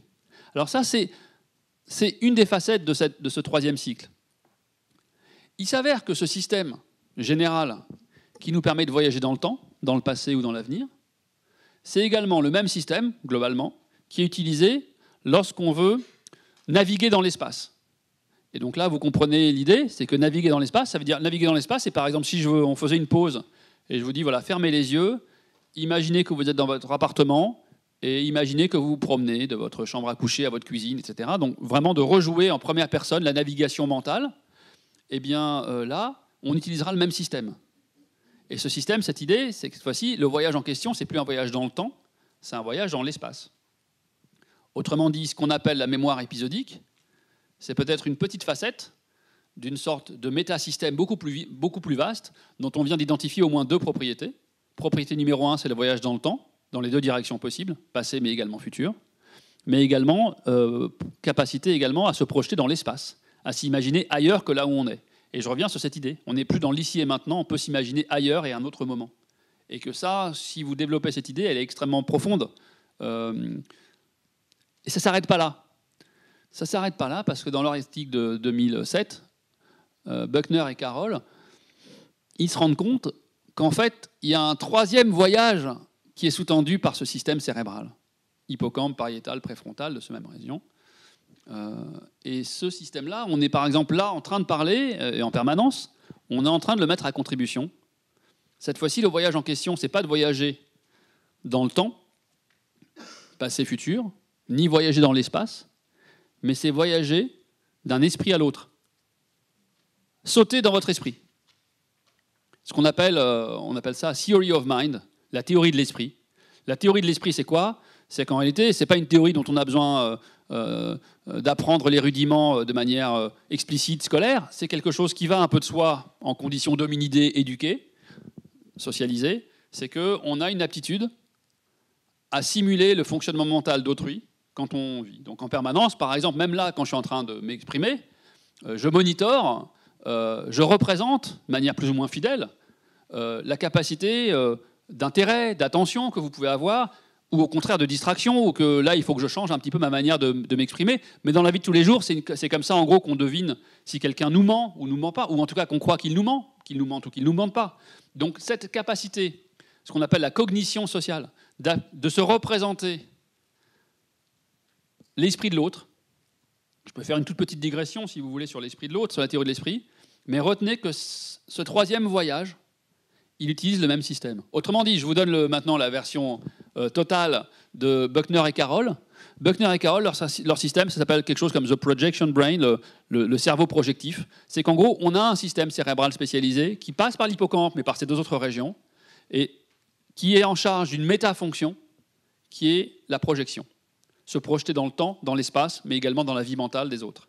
Et que ce système de projection, c'est une des caractéristiques de la cognition humaine, et qu'on unifie un peu ces trois types de domaines de la vie mentale grâce à l'unicité du système cérébral sous-jacent qui les, qui les, sous-tend. Vous voyez, si vous, si vous conjuguez ça avec ce qu'on disait au début, David Marr, il y a trois niveaux de description de la vie mentale, fonctionnaliste, dans l'approche cognitiviste, hein.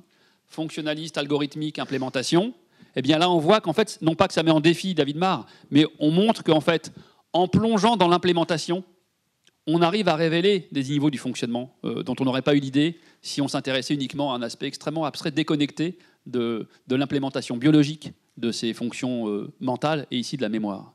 Donc on arrive maintenant à cette idée que on n'a pas une mémoire, on en a plusieurs, et cette mémoire épisodique, euh, elle est spatialisée, et qu'elle est spatialisée, mais qu'elle ne s'occupe pas que du passé, mais également du présent, de l'espace, de, la vie, de, la, vie mentale des autres.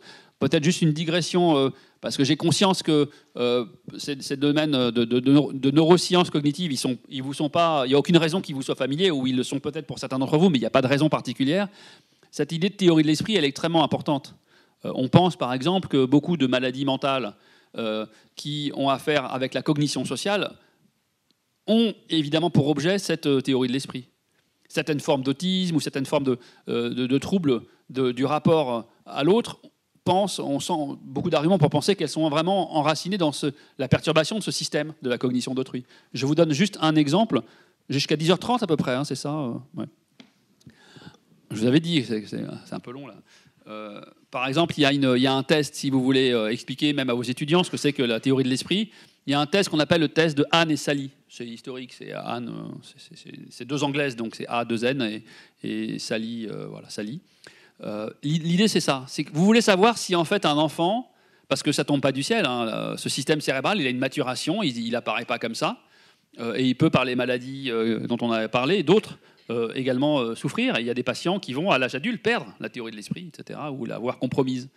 donc, comment vous testez? L'idée générale, c'est d'avoir une représentation explicite du contenu mental d'autrui et d'avoir vraiment bien conscience que votre contenu mental, ça veut dire vos interprétations, vos, croyances, vos représentations, ne sont pas le monde, mais sont vos interprétations, vos croyances, vos représentations. Ce qui veut dire que quelqu'un d'autre peut avoir un système différent un système subjectif différent. Eh bien, comment vous faites ça Chez un enfant, par exemple, eh vous racontez une histoire à un enfant. L'histoire, c'est la suivante. Vous dites, voilà, il y a deux, petites filles, Anne et Sally. Euh, Anne a sa poupée. Elle la montre avec Sally, elles discutent ensemble, euh, voilà. Et elles sont dans une pièce, il y a deux jarres avec un couvercle au-dessus de chaque jarre. Et puis Anne euh, met sa poupée dans la jarre A. Et puis elle referme le couvercle. Les deux jarres sont fermées. Et Anne s'en va, sort de la pièce. Et pendant ce temps-là, Sally va lui faire un petit tour. Elle va prendre la poupée de la jarre A, la déplacer dans la jarre B et fermer les deux jarres. Et puis Anne revient dans la pièce, et là vous arrêtez l'histoire, et vous posez à l'enfant la question suivante, où est-ce que l'enfant va chercher sa poupée? Et évidemment, ça vous permet déjà de vérifier si l'enfant a suivi toutes les étapes d'information délivrées. Et en général, jusqu'à l'âge de 4 ans, l'enfant va vous dire que Anne va chercher la poupée là où elle, elle sait que la poupée est, parce qu'elle est incapable de se dire que Anne a une représentation mentale différente de la sienne. Et vers 4-5 ans, vous voyez apparaître la capacité à se dire ce que je sais, ce que je crois, n'est pas la même chose que ce que Anne sait et ce qu'elle croit, et à la lumière de ce que je sais, de ses connaissances de, de la scène, elle est en train de croire, elle, quelque chose qui est différent de ce que moi je suis en train de croire. Et ça, évidemment, c'est extrêmement complexe. Même si c'est capturé ici de manière minimale, c'est ça ce qu'on appelle la théorie de l'esprit de premier niveau. Et on peut l'enchasser de manière euh, euh, voilà, imbriquée. Et, donc il y a un test, c'est un peu comme le test du miroir, et eh bien là il y a un test à quel moment euh, vous allez être capable de vous représenter le monde différemment, de savoir que vous le représentez et que vous, vous avez des connaissances sur le monde différentes de quelqu'un d'autre. Et on peut utiliser ce test ou ces variantes de multiples façons, et également chez des adultes lorsque ce système est compromis.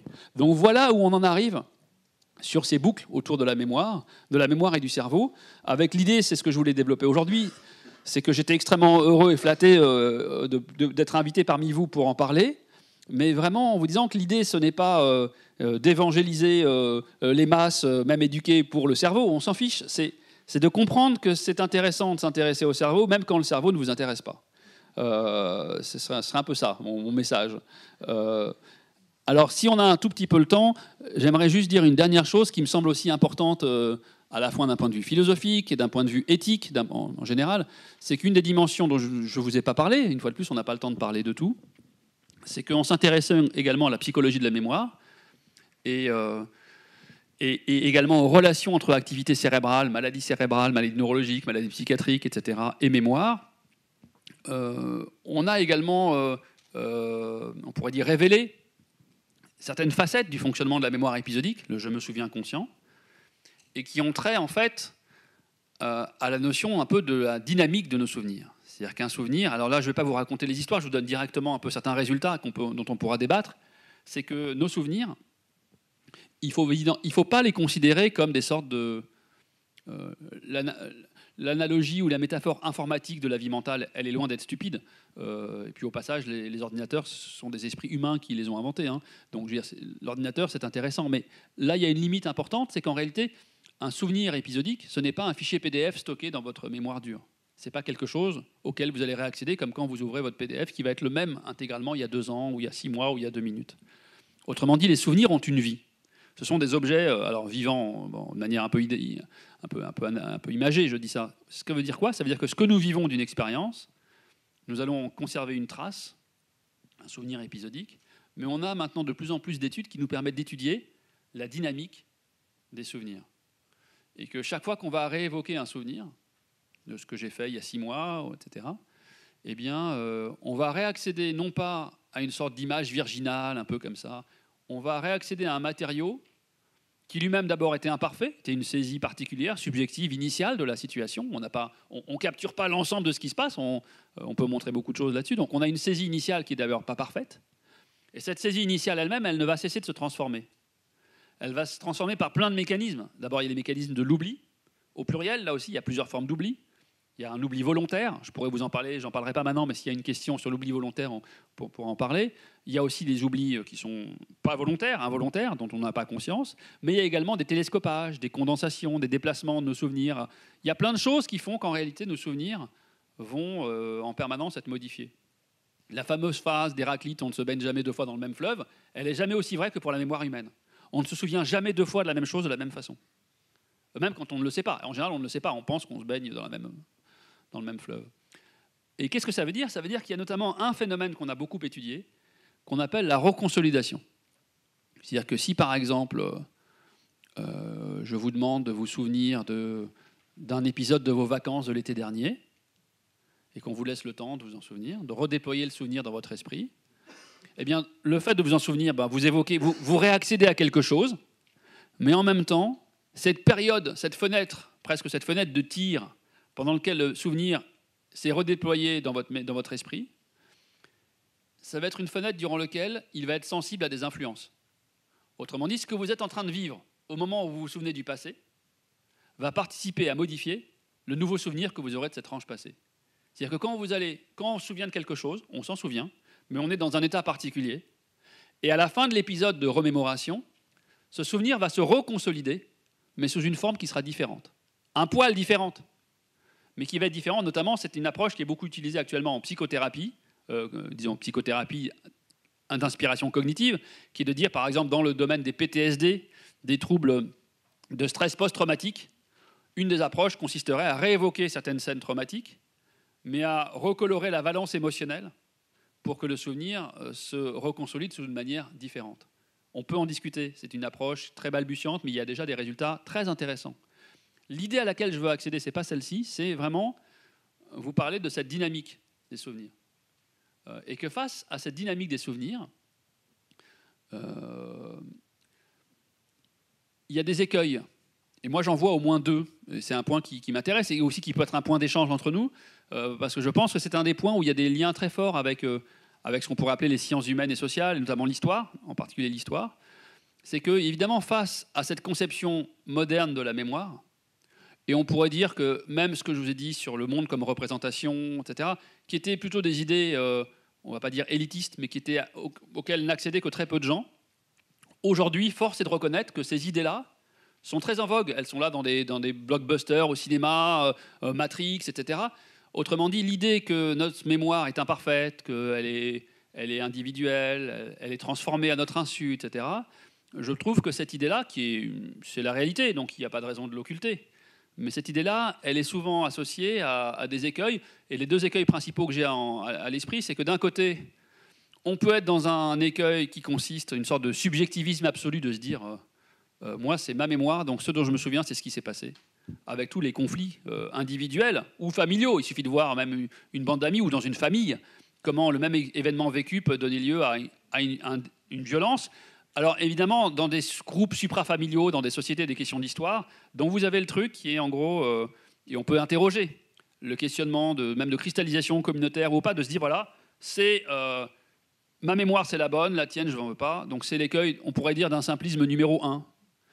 Mais l'autre simplisme, et d'après moi pire d'une certaine manière, euh, c'est ce que j'appellerais un peu, un peu l'écueil du relativisme intégral, de dire puisque de toute façon ma mémoire de ce qui s'est passé n'est pas vraie, n'est pas exacte, on va dire, au diable ma mémoire. Autrement dit, euh, euh, et là on peut évidemment réinterroger tout ce qui a été, euh, il n'y a pas longtemps, la semaine dernière, j'en parlais à, France Inter, mais voilà, quand vous prenez par exemple l'exemple du négationnisme, ou l'exemple de différentes formes, là on a l'autre écueil, c'est de se dire, puisque en réalité, quand on interroge un témoin de quelque chose, ben, il va nous dire des choses qui ne seront pas exactes, qui seront partielles, qui seront fausses, recolorées, modifiées, etc eh on disqualifie euh, le rapport à la mémoire. Donc là, il y a vraiment une question contemporaine. Et d'après moi, cette question, d'abord, elle n'est pas nouvelle. Hein. Mais ce qu'elle a de nouveau, c'est euh, l'ensemble des, personnes touchées. C'est-à-dire que comme ces idées sont beaucoup plus populaires, on pourrait dire, et communes qu'auparavant, les deux écueils que j'ai en tête, je pense qu'ils sont plus violents qu'auparavant. et une des façons de discuter ou d'aborder ça, et c'était pour moi un des ponts avec l'histoire, c'est qu'en histoire, il y a le même problème. Euh, c'est ce qui m'a intéressé, ce qui m'a conduit à. Il y a des historiens comme, que vous connaissez là aussi beaucoup mieux que moi, mais comme Carlo Ginzburg, par exemple, que j'avais, euh, dont la lecture m'avait vraiment intéressé à ce sujet-là.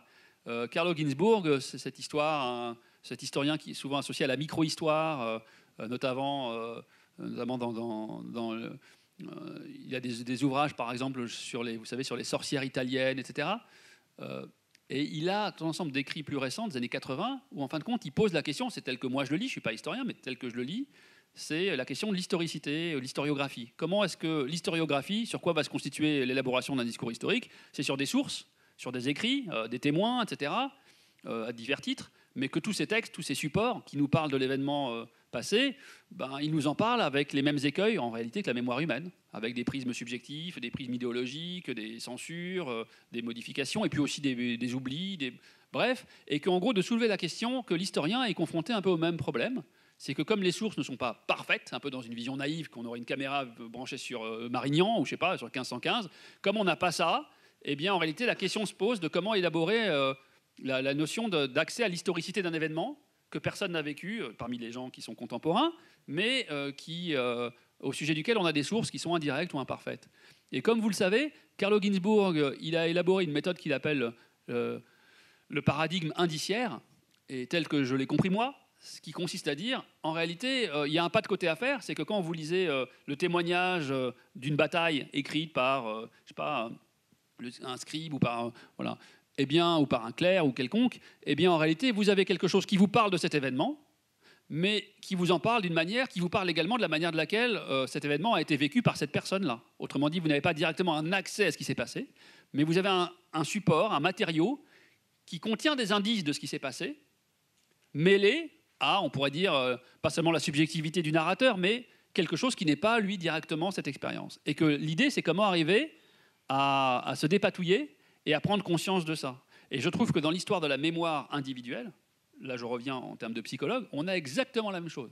C'est que quand quelqu'un vous parle de son souvenir, eh bien en réalité, euh, son discours n'est pas à prendre au sens propre, c'est pas comme ça qu'il a vécu cet événement nécessairement, n'est pas non plus à disqualifier, il n'a jamais vécu ça, mais c'est d'arriver à faire ce travail qui permet de vous dire, dans ce discours, il y a des indices sur ce qui a été vécu par l'individu, et il y a des indices non moins précieux sur la manière dans laquelle cet individu a vécu ce qu'il a qu'il a vécu et a conduit à transformer par des condensations, des déplacements, etc.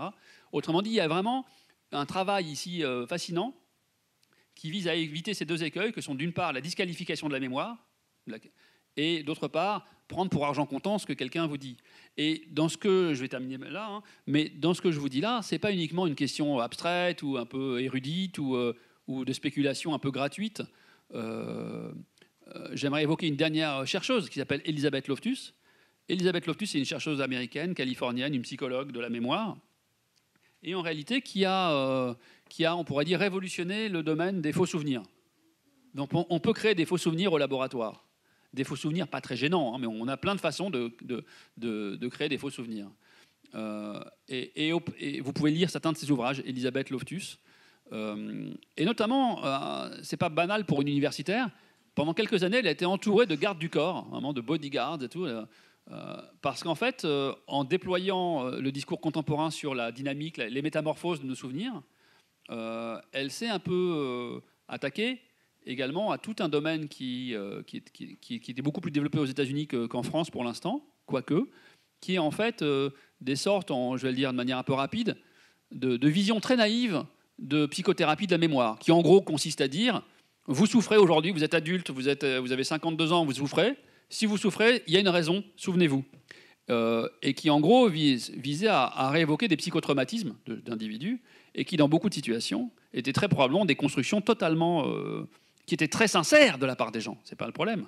Mais donc et donc c'est la littérature des faux souvenirs et leurs conséquences. Si vous prenez par exemple en France le procès d'Outreau, le procès d'Outreau, ça parle de ce, dont je vous parle. C'est comment est-ce qu'on doit, quelle, quelle, position on doit avoir face à un témoignage très sincère. On ne parle pas de simulateur, on ne parle pas de menteur, on parle de gens qui sont tous très sincères, mais que le fonctionnement de notre mémoire est tel que c'est un matériau sensible. Non pas un matériau à disqualifier, non pas un, matériau à prendre pour argent comptant, mais un matériau face auquel il faut avoir une distance critique et qui est compliqué en fait. Euh, et donc cette dimension de la mémoire et du rapport à la mémoire, ça, dépasse un peu la question du cerveau, mais c'est quand même lié parce qu'une fois de plus, on peut facilement... Euh, je donne un exemple. Une des exemples d'Elisabeth Loftus, c'est que si on vous présente un petit film euh, comme un témoin d'une scène, de, scène de, la, vie urbaine, vous êtes témoin d'un accident de voiture. Donc on vous montre un, film où il y a en fait une voiture qui va qui va pas, un accident de la voie publique avec un piéton ou un vélo ou une autre voiture. Bon. Et puis on vous interroge. Donc vous venez de voir le film. une, des versions, c'était par exemple, on dit au sujet, vous avez vu la, la Buick bleue qui était derrière à ce moment-là, euh, modèle de voiture, euh, il n'y en avait pas dans le film. Comme vous venez de voir le film, il n'y a aucun souci, vous n'avez aucune difficulté à dire, ben, il n'y en avait pas, donc il n'y a pas, de, pas bleue. Mais le simple fait de vous, de vous avoir interrogé ainsi, si vous, comparez un groupe de sujets à qui on a posé cette question versus un autre groupe auquel on n'a pas posé cette question, le simple fait d'avoir mentionné cet élément qui n'était pas là, et vous saviez qu'il n'était pas là, et vous avez répondu correctement. Mais vous avez reconsolidé votre souvenir avec cet élément-là. Et quand on vous interroge deux semaines ou trois semaines après, il y aura une proportion de sujets qui vont intégrer, qui vont parler de la bouille bleue qui n'était pas là, et dont ils savaient qu'elle n'était pas là. Euh, et ça, on peut l'étudier. Voilà. Euh, et une fois de plus, vous voyez, mais c'est une question très importante parce qu'en réalité, elle nous oblige, ce qui n'est pas nouveau, mais de développer une position extrêmement euh, euh, lucide, mais en même temps qui ne soit pas radicale, qui ne soit pas naïve sur, le rapport au souvenir individuel ou collectif. Donc en soi, c'est un domaine euh, très intéressant aussi. Donc peut-être que je vais m'arrêter pour qu'on ait le temps de, discuter, mais je crois qu'il est 33, donc ça bon. Merci pour votre attention. Merci.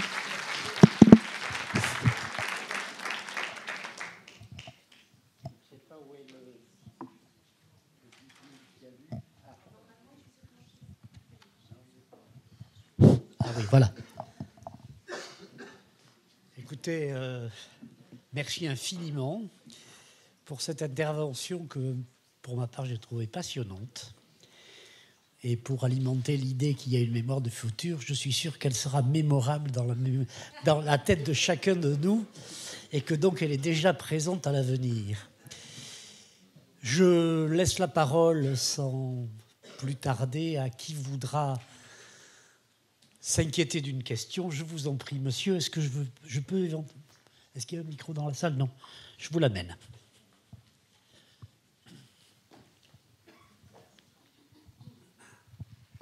Merci, euh, merci de, cette conférence. Effectivement, elle est, absolument passionnante.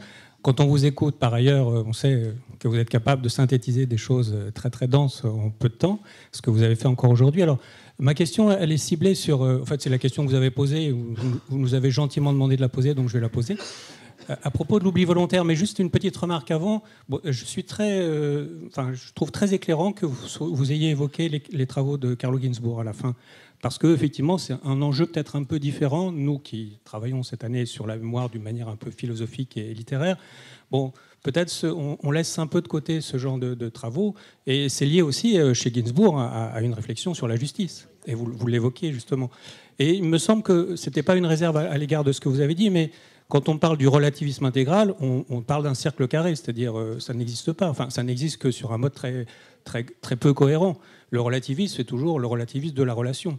Donc j'ai compris votre, votre attaque, elle correspond à ce que Gainsbourg aussi attaque sur euh, la, façon de, de défaire la consistance d'un discours historique. Et là-dessus, il avait raison quand il l'a fait dans les, dans les études. Et comme il est pas mal connu en France, je pense qu'on a un matériau aussi intéressant à travailler, même si ce n'est pas directement votre, votre propos. Alors ma question sur l'oubli volontaire, euh, vous disiez, bah, euh, voilà, je vais vous parler, je peux vous parler de l'oubli volontaire.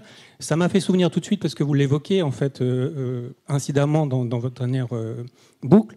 vous parliez de, enfin, indirectement de, la mort de, de Forisson, le, le, négationniste en chef. Et il me semble me souvenir, mais peut-être que j'ai refabriqué un souvenir, que lors du procès Eichmann, Eichmann a eu, entre autres, parmi les phrases, cette phrase, euh, euh, ou c'était plutôt le procès Barbie, en fait, je, mélange un peu les deux. Euh, j'ai oublié, j'ai tout oublié, s'ils n'ont pas oublié, c'est leur problème. Et est-ce qu'on a là à faire un oubli volontaire? Comment on peut le classer? Qu'est-ce que vous auriez, vous, à dire sur ce que vous suggériez que vous aviez à dire sur cet oubli volontaire? Merci beaucoup pour vos interventions et, pour la question. Euh, plusieurs points rapides. Vous avez tout à fait raison sur le fait de dire, comme, souvent, les arguments extrêmement radicaux, euh, ils tiennent pas la route. Mais je me demande si, euh, et là je, le dis sans aucune expertise, pas au titre d'une expertise, au titre de citoyen, je me demande si c'est plutôt cette idée d'une sorte d'ultra-popularisation de ces idées, qu'elle a comme conséquence possible, notamment dans, dans le complotisme. Quand vous, quand vous voyez un peu ce qu'il y a dans des discours complotistes, ça commence toujours par une mise en cause de la réalité d'un événement. Et, bon, écoutez, et quand vous creusez un peu cette première, première couche, qui en fait c'est intéressant parce que parfois les gens se disent que les complotistes sont des gens qui se voient même comme des gens, euh, disons, primaires. Mais en fait, un complotiste, je pense qu'en caméra subjective, il se pense comme étant plus lucide que chacun d'entre nous. Et qui se dit, et, souvent cette, cette prétendue lucidité dont il pense incarner une, une position, elle, repose sur cette sorte de relativisme totalement intégral, de dire, comme il y a, on peut identifier des failles dans tel témoignage, dans tel truc, sur euh, les tours du 11 septembre, sur l'homme euh, sur, sur, sur, sur, la Lune, etc., ou sur euh, la Shoah ou autre chose, eh bien, à chaque fois, il y a souvent... Alors évidemment, cette première couche, peut-être qu'elle est motivée par autre chose, mais néanmoins, elle est là. Donc d'arriver à pouvoir, et même chez des gens qui ne sont pas complotistes, d'avoir une éducation sur quel est notre rapport à la mémoire, euh, et, comment y a, pourquoi il y a une difficulté à se souvenir et à converger sur un souvenir. Euh, je trouve que ça, ça peut être intéressant, mais je suis complètement d'accord avec vous sur ce point. Alors, sur, je ne connaissais pas, euh, j'avais pas en, tête ce, témoignage de Klaus Barbie, mais c'est fascinant ce que vous dites parce qu'effectivement, on a plusieurs mécanismes d'oubli, et un des mécanismes est l'oubli volontaire. Et je peux faire une toute petite digression, pas trop longue. J'avais écrit un ouvrage précédent qui s'appelle Le Nouvel Inconscient, qui, en, qui est en poche, et qui était un peu une relecture de Freud à la lumière de ce qu'on qu'on connaît sur la conscience et l'inconscience ou le non-conscience, etc. Et qui était une relecture euh, qui proposait une, perspective critique sur Freud, argumentée. Euh, et un des points, c'est que euh, un des points qui pose problème pour moi, c'est qu'en réalité, tout ce qui est vraiment extrêmement stratégique, de haut niveau, qui, qui requiert souvent la conscience. Autrement dit, alors j'arrive à la mémoire et à l'oubli volontaire. Euh, il y a un, psychologue contemporain, un, collègue en fait, un, neurosciences cognitiviste, qui s'appelle Anderson, qui a publié en fait un article, initialement dans Nature, euh, sur, euh, sur le refoulement, en disant voilà, Freud, il y a un siècle, invente le refoulement, et nous, aujourd'hui, on vous démontre que ça existe au laboratoire. Et je vous raconte rapidement, l'idée c'est qu'on vous fait apprendre des paires de mots, par exemple, je ne sais pas moi, baleine, caoutchouc, n'importe quoi, hein, des paires de mots, qui ne sont pas extrêmement associés, euh, ces, mots entre eux. Euh, vous bossez comme un malade. Et puis au bout d'un moment, on vous demande sur une partie du matériel appris de l'oublier, d'essayer de l'oublier vraiment. Et une fois que vous essayez de l'oublier, phase 2, on vous reteste dans une phase 3 où on vous dit allez maintenant, essayez de vous souvenir à fond de ce que vous avez appris et à travers plein de contrôles expérimentaux différents, et l'effet est réel, il est authentique, il a été vérifié par plusieurs équipes, eh bien en réalité, ce que vous avez essayé d'oublier, d'une certaine partie, vous avez réussi à l'oublier, parce qu'on n'arrive jamais à se souvenir aussi bien dans la condition où on est passé par une phase d'oubli volontaire. Alors j'arrive là où, à, votre question et à votre commentaire. C'est que dans l'article initial d'Anderson, c'était ah voilà, ça c'est le refoulement freudien. Sauf que si vous faites respect à l'œuvre de Freud, même si vous n'êtes pas d'accord avec son interprétation, ce qui est mon cas, mais si vous respectez Freud, l'intérêt de Freud sur le refoulement, c'est pas de nous dire le refoulement c'est un processus volontaire conscient de se dire bah là je vais mettre à refouler. C'est que tout ça là, opérerait en vous à votre insu. Je pense que ce n'est pas possible, pour des raisons que je ne vais pas discuter maintenant. Mais, euh, et en fait, euh, beaucoup de gens se sont élevés en disant Anderson, bon, c'est gentil, peut-être qu'il a voulu faire euh, un coup de, pub pour publier dans Nature, mais c'est pas pas ça le refoulement. Sinon, on n'a pas besoin de fraude, quoi. C'est pas et c'est aussi un peu ce que dans l'interdisciplinarité, il y a parfois ça. Il y a une sorte de malentendu ridicule, quoi. Et donc, dans l'article suivant, il a publié, il a fait la suite en IRM fonctionnel en montrant que quand il se passe ça, quand vous essayez d'oublier, votre cortex frontal s'active et inhibe vos hippocampes. Donc c'est vraiment, on ne pouvait pas avoir. Et, il y a comme dans la deuxième version, c'est dans Science, les deux plus grands journaux scientifiques. Dans Science, il y a une note de bas de page qui dit nous nous sommes limités à l'exploration de la version consciente du refoulement euh, pour, pour, revenir sur la, la version. Donc pour revenir à ce que vous dites, c'est qu'effectivement, on a une capacité à oublier. Et là, il y a d'après moi quelque chose de vertigineux. C'est que, effectivement, quand vous mettez en œuvre une posture volontaire d'oubli, vous finissez par oublier, et même si vous voulez dans le futur essayer de vous souvenir, vous ne pouvez pas. Autrement dit, souvent, euh, il y a une capacité à perdre la clé de ce qui s'est passé. C'est-à-dire qu'on a eu un mouvement volontaire initial qui a eu une conséquence, et dont on n'a pas nécessairement souvenir ensuite, mais qui a procédé de manière volontaire. Et donc, dans notre jeu avec nos souvenirs, il y a des choses absolument fascinantes. Euh, euh, vous prenez les, survivants ou les témoins d'accidents, de viols ou d'attentats à Paris ou à l'étranger. Quand il y en a beaucoup qui viennent nous voir pour des problèmes de mémoire. Vous avez des, situations dingues. Il y a des tableaux de PTSD, de souvenirs post-traumatiques. Ça aussi, il faut vraiment creuser, je pense, bien restituer de quoi il s'agit. Et vous avez à l'inverse des mécanismes d'amnésie, d'identité. Moi, j'ai vu des personnes qui, dans des contextes différents, n'ont plus aucun souvenir autobiographique consécutivement à un, épisode émotionnel important, euh, médical ou, euh, tel que j'ai évoqué.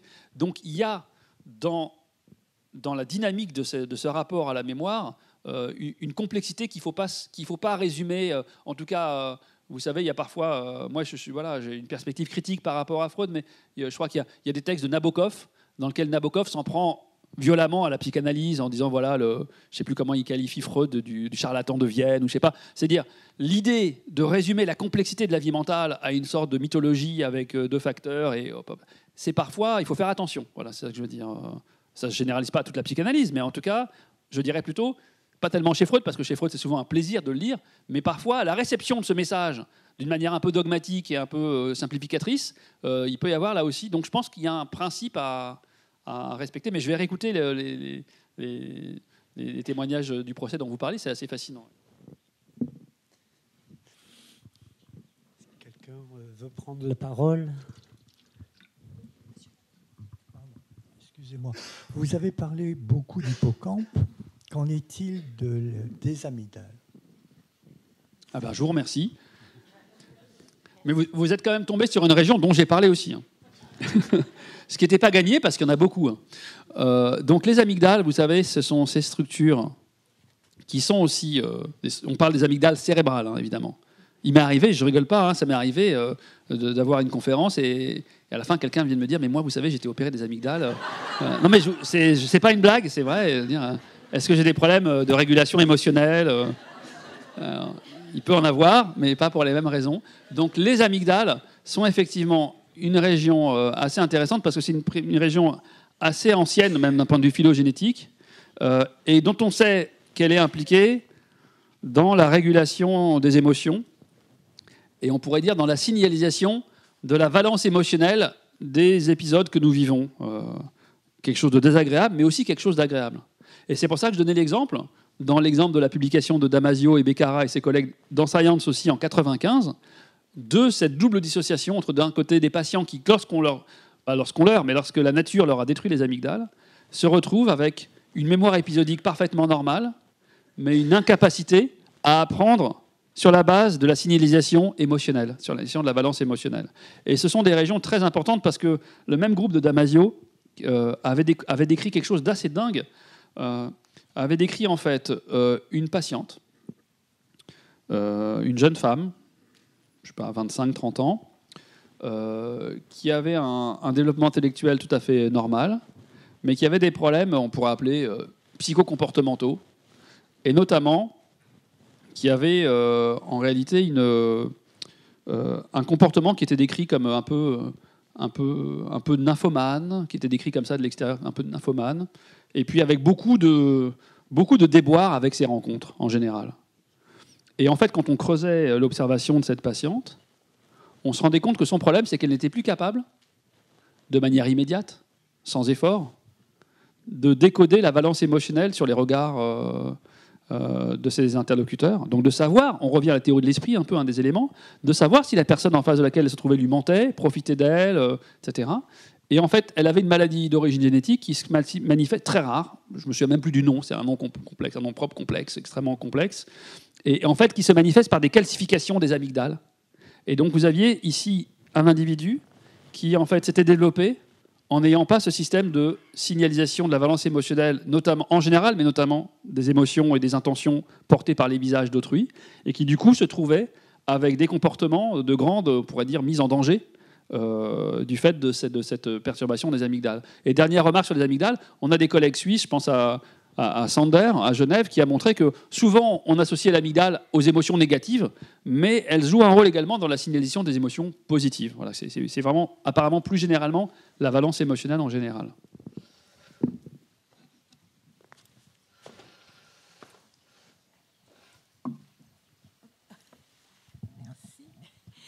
Merci. Euh, voilà, vous avez à plusieurs. Je voudrais revenir sur la psychanalyse parce que ce qui m'a frappé, c'est que dans votre discours, vous avez employé un nombre de fois incalculable les termes de déplacement et de condensation. Et justement, je me disais que c'était quand même un élément essentiel en fait du discours freudien. Et je voulais savoir si vous considériez effectivement que le, le processus de déplacement et de condensation est constitutif de façon extrêmement forte des processus de mémorisation. C'est une très bonne question. Alors, je dirais deux choses. Euh, c'est que d'abord, et, ce qui est aussi euh, très plaisant lorsqu'on lit les, des grands textes, et notamment ceux de Freud, c'est avant tout la couche sémiologique, c'est-à-dire les données, le matériau clinique qui est donné à observer. ensuite, évidemment, euh, la valeur ajoutée de l'observation, c'est aussi de proposer un cadre interprétatif. et donc, quand Freud décrit, aussi bien dans les rêves, etc., ce qu'il va appeler des, condensations, des déplacements, on le voit dans la mémoire euh, là où, je ne sais pas si on aura le temps, mais là où je diffère totalement, c'est sur l'interprétation qu'il en donne. Mais le, phénomène lui-même, je vous disais tout à l'heure que par exemple, on peut induire des faux souvenirs en laboratoire. Je vais vous raconter une façon de le faire. Il y a un paradigme qu'on appelle le paradigme RDM. R, c'est pour Rodinger, euh, McDermott, etc. C'est les trois psychologues qui ont décrit ça il n'y a pas très longtemps, hein, dans les années 80. Si par exemple, je vous euh, expose à 10 mots d'un champ sémantique particulier, par exemple 10 euh, aliments euh, ou 10 noms de vêtements ou, ou 10 noms d'instruments de musique ou quelque chose, eh bien en réalité, si je vous interroge à distance, on va se rendre compte que très souvent, on va être capable de restituer des mots qui n'étaient pas là, mais qui étaient des voisins sémantiques, qui étaient des mots qui avaient un lien partagé, en tout cas, où tout le champ sémantique couvert par les 10 mots allait activer la de ce mot que, euh, de manière volontaire, on n'a pas donné initialement. Eh bien ça, ça illustre par exemple un peu, en tout cas, cette capacité de la mémoire qui est très sémantique chez nous, euh, de pouvoir, euh, comme tout à l'heure monsieur, l'intervention de monsieur tout à l'heure, c'était évidemment de dire, euh, j'ai ce souvenir du procès Eichmann, mais en fait, est-ce que c'était Barbie Et où là, sans nécessairement faire appel à, des secondes topiques ou à des, des scènes de se dire voilà, on a un champ sémantique qui a à voir avec le champ de la mémoire, du procès et de la Shoah. Et puis là, vous avez dans votre mémoire épisodique plusieurs éléments, mémoire sémantique, et cela se réactive en même temps, et vous pouvez tomber sur l'un ou l'autre. Et en fait, que ces déplacements ou ces condensations révèlent surtout, on pourrait dire, la, la structure du répertoire mental des distances sémantiques entre les objets qu'on manipule. Donc, de ce point de vue-là, totalement euh, d'accord avec ce que vous dites. Euh, maintenant, ensuite, c'est l'interprétation. Euh, je, vais, pour le dire très rapidement, dans, le nouvel inconscient, mon, hypothèse, c'était que dire que ce que Freud nous, apporte, en fait, c'est surtout intéressant du point de vue de la conscience, plus que de l'inconscient. C'est qu'en réalité, euh, ce que Freud met vraiment, je pense que c'est lui qui a, on peut lui donner la paternité de ça, c'est qu'il met sur le devant de la scène psychologique plusieurs choses. D'abord le fait que de manière immédiate, on produit du sens, on interprète ce qui s'offre à nous, il n'y a pas une première euh, phase d'observation et ensuite d'interprétation. Et ça, euh, on, pourrait avoir le temps de le dire, mais même lorsque j'accède à votre visage, c'est déjà une interprétation très élaborée. Donc on interprète d'emblée, en fait. Et que Freud, je pense, c'est le psychologue de l'interprétation subjective, ou le, premier, on pourrait dire, et, de ce point de vue-là, euh, il, joue un rôle très important, notamment aussi en mettant sur le devant de la scène des, matériaux qui, avant lui, étaient souvent mis de côté. Euh, le rêve, euh, est-ce que le rêve, c'est juste les déchets de la vie nocturne, etc. Bah, les lapsus, les actes manqués, les fantasmes, toutes ces choses qui semblaient un petit peu accessoires, il a compris leur importance. Mais là où je diffère de son interprétation, si je peux me permettre de l'exposer ainsi, c'est que je pense que la théorie qu'il a construite, a en plusieurs phases, en plusieurs, étapes, elle reposait quand même sur une erreur. Si voilà, c'est comme ça en tout cas que je le formule, que je l'argumente aussi. Et l'erreur étant d'attribuer au fonctionnement non conscient, que par définition on ne connaît pas consciemment, des propriétés qui se révèlent le propre de la conscience. Euh, notamment euh, le concept de refoulement euh, et d'autres. D'après moi, Freud, en fait, qui en fait la clé de voûte de son édifice, et si on veut respecter son édifice, il faut le prendre pour tel qu'il est, eh bien, cette propriété du refoulement, je pense qu'elle fait appel à des propriétés qui sont le propre de la vie consciente. Autrement dit, dans ce livre, je le comparais à Christophe Colomb, c'est-à-dire comme un immense découvreur, mais qui se trompe de continent. C'est-à-dire qu'il a découvert un truc génial, mais c'est pas l'inconscient, c'est la conscience. C'est que la conscience, c'est cette fonction narrative, et que si on la prend pas en compte, on passe à côté de ce que c'est que la conscience.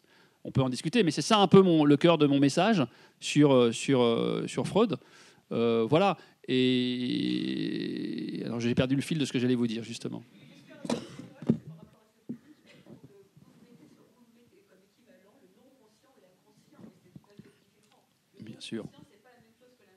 Vous avez raison. Vous, oui. Vous avez parfaitement raison, mais ce qui est intéressant, ce que je réponds en général, euh, vous avez parfaitement raison de le dire, hein, c'est ce que j'ai écrit d'ailleurs aussi, c'est que ce qui est assez incroyable, c'est qu'on a des textes de Freud dans lesquels Freud se montre pédagogue et veut expliquer à des, gens qui ne connaissent pas encore la psychanalyse, veut leur expliquer un peu ce que c'est. Et quand il fait ça, il commence souvent par dire, il y a une conférence qu'il a donnée aux États-Unis, euh, qui était en fait de dire, vous savez, euh, il y a d'un côté ce qu'on a vraiment, l'objet mental qu'on a à l'esprit. C'est pas exactement ces mots, mais ça, on va appeler la conscience. Si on a des arguments pour penser qu'il y a quelque chose d'autre que ça, appelons-le l'inconscient, de manière descriptive. Et ensuite, au sein de cet inconscient générique, tout, le génie de l'œuvre de Freud, c'est de dire comme vous l'avez parfaitement rappelé, au sein de tout ce qui n'est pas le conscient, on va essayer de proposer une architecture, une organisation, une structuration, avec, donc là, vous connaissez parfaitement, première topique, seconde topique, etc. Euh, maintenant, donc, ce que moi je garde de ça, c'est que le point de départ avec Freud, il n'y a pas de malentendu. La définition de la conscience de Freud, on pourrait la prendre mot à mot euh, et la retranscrire dans ce qu'on appelle, nous, la rapportabilité, c'est-à-dire que ce dont j'ai conscience, c'est ce que je me suis capable de me rapporter en première personne.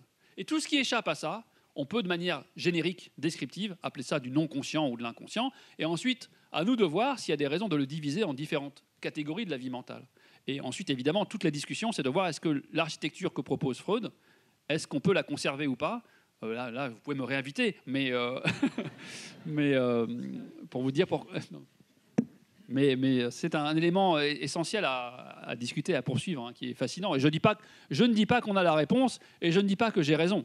le seul exercice auquel je me suis livré, c'est de manière la plus honnête possible, à la lumière de, des connaissances contemporaines, de relire, mais de relire le plus honnêtement, c'est-à-dire sans faire dire, vous avez par exemple dans la, mode aujourd'hui, vous avez des effets de mode, et dans les effets de mode, je ne sais pas pourquoi, il y a parfois des collègues qui, sur le tard de leur euh, carrière, se disent euh, on va faire la grande messe œcuménique. Et voilà, et Freud a raison. Sauf que quand vous faites ça, en fin de compte, ce qui est mis de Freud, c'est pas vraiment euh, propre à Freud. C'est voilà. Ensuite, donc voilà. Pardon, je peux. Merci. Je voudrais juste que vous reveniez, si vous avez un moment, sur l'oubli volontaire. J'ai pas bien compris votre réponse. Oui. Alors sur l'oubli, merci parce que je voulais dire quelque chose de plus du et c'est drôle parce que vous, aviez, vous leviez la main depuis le début. Alors, sur l'oubli volontaire, en réalité, premièrement, c'est la capacité à vouloir chasser volontairement une idée, un souvenir. De dire, je ne veux plus me souvenir de quelque chose. La définition du processus, c'est ça. Est-ce qu'on est capable euh, Le truc classique, le, truc initial de l'oubli volontaire, c'est de dire, euh, si je me dis, je ne vais pas penser à un éléphant blanc, est-ce que je suis capable de conjurer euh, l'image en l'énonçant? Euh, est-ce qu'on peut chasser de notre mémoire volontairement un souvenir? Et il s'avère que, euh, comme je le disais tout à l'heure, cette composante existe. On, a une capacité, plus, elle n'est pas parfaite, hein, mais à, chasser certains souvenirs épisodiques euh, volontairement, à essayer de ne pas s'en souvenir. Et, et, ce que je peux rajouter, parce que pour l'instant je décris simplement, je ne sais pas si c'est suffisamment clair, hein, mais c'est ça ce qu'on vise par la mémoire, l'oubli volontaire, c'est dire on peut oublier à notre insu, mais on peut aussi oublier volontairement. On peut aussi décider de ne plus se souvenir de manière plus ou moins efficace. Et il y a un article tout récent euh, et que j'ai commenté dans. Il y, il, y a une très bonne revue en neurosciences cognitives qui s'appelle Cerveau et Psycho, qui est une revue qui est une, revue euh, euh, un peu du type Sciences et la recherche, etc., mais qui existe depuis maintenant une dizaine d'années et qui est vraiment plutôt, je trouve plutôt bien. Et il m'avait demandé de, commenter un article sur ça, sur l'oubli volontaire. et donc je vais juste rappeler ça, c'est qu'en fait, il y a une étude récente qui s'est intéressé à ce mécanisme d'oubli volontaire dont j'ai parlé, celui du laboratoire. On vous fait apprendre des paires de mots. Les manips d'Anderson, j'ai critiqué l'interprétation initiale d'Anderson, mais ces manips sont absolument fabuleuses. Il a inventé un nouveau paradigme, le paradigme de l'oubli volontaire. Maintenant, cette nouvelle étude, elle vise à étudier, en fait, à, questionner quelle est la valeur écologique de ce paradigme de laboratoire. Est-ce que vraiment on parle d'une fonction euh, qu'on déploie dans notre vie mentale ordinaire, l'oubli volontaire tel qu'on l'atteste avec les paires de mots? Et en fait, ils se sont intéressés, c'est une étude remarquable pour ça, à peu près 70, si je me souviens bien, un nombre assez important de personnes qui ont développé un PTSD, qui ont développé un stress post-traumatique. Je vous rappelle, stress post-traumatique, c'est qu'on vit une expérience qui va être émotionnellement, subjectivement extrêmement désagréable et qui va avoir pour conséquence de euh, en fait revivre notamment des épisodes de remémoration, mais des remémorations qui sont incontrôlables et surtout qui n'ont pas, en général, quand on a un souvenir, on a une distance à notre souvenir. Et là, c'est une remémoration très sensorielle, où les personnes ont vraiment l'impression de revivre à l'identique la même chose. Un viol, un attentat, un accident, etc. Et qu'évidemment, ça, c'est à l'origine d'une souffrance psychologique extrême et qu'on ne sait pas bien soigner. Cette étude-là, ils sont intéressés à des sujets qui venaient de pays un peu partout dans le monde, de zones de combat, de zones de, de guerre, de zones de viol, de zones et qui ont tous développé un PTSD. Et ils ont recruté le même nombre d'individus qui ont vécu les mêmes événements, en gros, ou des événements comparables en termes de charge, de potentiel de mais qui n'ont pas développé un PTSD, qui ont évidemment qui ont vécu ces drames, mais qui n'ont pas développé de PTSD. Et leur idée, c'était très simple, c'est de se dire si le paradigme d'Anderson a la moindre valeur écologique, peut-être qu'on trouvera des différences. Et ce qu'ils ont trouvé, c'est que quand on soumet tous ces gens-là à une épreuve d'apprentissage, de paire de mots, d'oubli volontaire et de remémoration, eh bien, euh, non seulement les sujets qui ont développé un PTSD n'arrivent pas à oublier volontairement aussi bien que les autres, mais même lorsqu'ils essayent d'oublier volontairement, il y a un renforcement du souvenir. Euh, autrement dit, là, on a presque un lien entre oubli volontaire, qui serait une sorte, dans notre boîte à outils mentale, on aurait des, mécanismes de défense, on pourrait dire, hein, euh, de cette nature, de pouvoir euh, exercer un oubli volontaire sur ce qui nous est désagréable. Mais quand cet élément-là ne fonctionne pas bien, alors évidemment, ce dont je parle, cette étude, elle n'a pas une valeur démonstrative, il n'y a pas de causalité, mais on a juste un lien fort de dire, quand des sujets soumis à une expérience fondamentalement très désagréable vont développer un PTSD, ils ont en général plus tendance à avoir une incapacité ou une moindre capacité à exercer un oubli volontaire. Ce qui, euh, voilà, et je ne sais pas, ça ne répond pas à votre question, mais de donner des éléments sur ce qu'on appelle l'oubli volontaire et comment ces mécanismes mis en évidence au laboratoire peuvent avoir euh, une importance euh, écologique. Oui, ah, juste, juste pour dire que ce sera ou la dernière ou l'avant-dernière question, parce que nous sommes sur le, bord de notre, de notre temps. Oui, alors ma question en fait porte sur ce que l'on appelle la mémoire sémantique. Alors tout à l'heure, euh, vous avez employé euh, cette expression une fois. J'aimerais approfondir là-dessus, puisque en fait, une grande partie des apprentissages que nous faisons euh, se font euh, grâce à cette mémoire sémantique qui ne passe pas par l'émotion, mais par la répétition. Et c'est notamment en fait l'apprentissage scolaire qui se fait le plus souvent grâce à la mémoire sémantique. Alors il y a également des expériences qui montrent que lorsqu'un apprentissage est renforcé par la mémoire épisodique, même dans un cadre scolaire, ça fonctionne mieux, puisque en fait la mémoire épisodique permet de ne vivre qu'une fois ce que la mémoire sémantique en fait exige par répétition. Et l'on a également découvert que, en fait, euh, ce que nous avons retenu, par exemple dans l'apprentissage d'une langue étrangère, euh, grâce à la mémoire euh, épisodique, peut rentrer dans la mémoire sémantique, et puis on perd en revanche le lien avec la mémoire épisodique. Est-ce qu'on pourrait insister un petit peu là-dessus? C'était un petit peu aussi en rapport avec la question sur le fonctionnement en fait des amygdales dans la mémoire sémantique que je voulais insister là-dessus. Alors merci pour votre intervention parce qu'effectivement, je l'avais mentionné, mais j'ai pas beaucoup parlé de la mémoire sémantique et qui est une des, un des systèmes de mémoire extrêmement importants. Pourquoi extrêmement important? Parce que à la différence de la mémoire par conditionnement ou, de la mémoire, ou des différentes formes de mémoire perceptive, il s'agit là d'une mémoire, comme la mémoire épisodique, de très très haut niveau cognitif. On parle de représentation, vous savez, en psychologie cognitive, le Graal de la psychologie, c'est la sémantique, c'est le sens des choses. Moi, ma thèse de science, elle était consacrée. Euh, on pourrait dire qu'elle était, elle partait sur une base presque pro-freudienne, hein, euh, madame. C'était de montrer que euh, on peut, on peut interpréter, on peut représenter le sens, la, signification, le niveau sémantique d'un stimulus qu'on ne perçoit pas consciemment. donc voilà, la sémantique, c'est une, avec la mémoire épisodique, on pourrait dire ce sont les deux systèmes qui sont les plus abstraits, euh, les plus complexes de ce point de vue-là. Euh, et, d'ailleurs, du coup, l'amygdale peut avoir un rôle de booster, etc. Mais la mémoire sémantique n'est pas dans l'amygdale. L'amygdale, c'est une structure beaucoup plus pauvre, beaucoup trop pauvre et beaucoup trop vieille, ancienne. Euh, c'est dans des réseaux corticaux en tels qu'on peut les étudier aujourd'hui. Alors je reviens. Vous avez parfaitement défini la mémoire sémantique. Vous avez plein d'informations qui sont très précieuses. et je vais peut-être juste dire deux choses. La première, c'est qu'effectivement, euh, la mémoire sémantique, classiquement, hein, euh, quand si vous demandez à quelqu'un, euh, je, prenais Marignan, vous dites voilà, bataille de Marignan, bah, c'est 1515. Mais euh, quand vous demandez à quelqu'un ou à vous-même, quand est-ce que vous avez appris cette information, euh, vous n'êtes pas capable.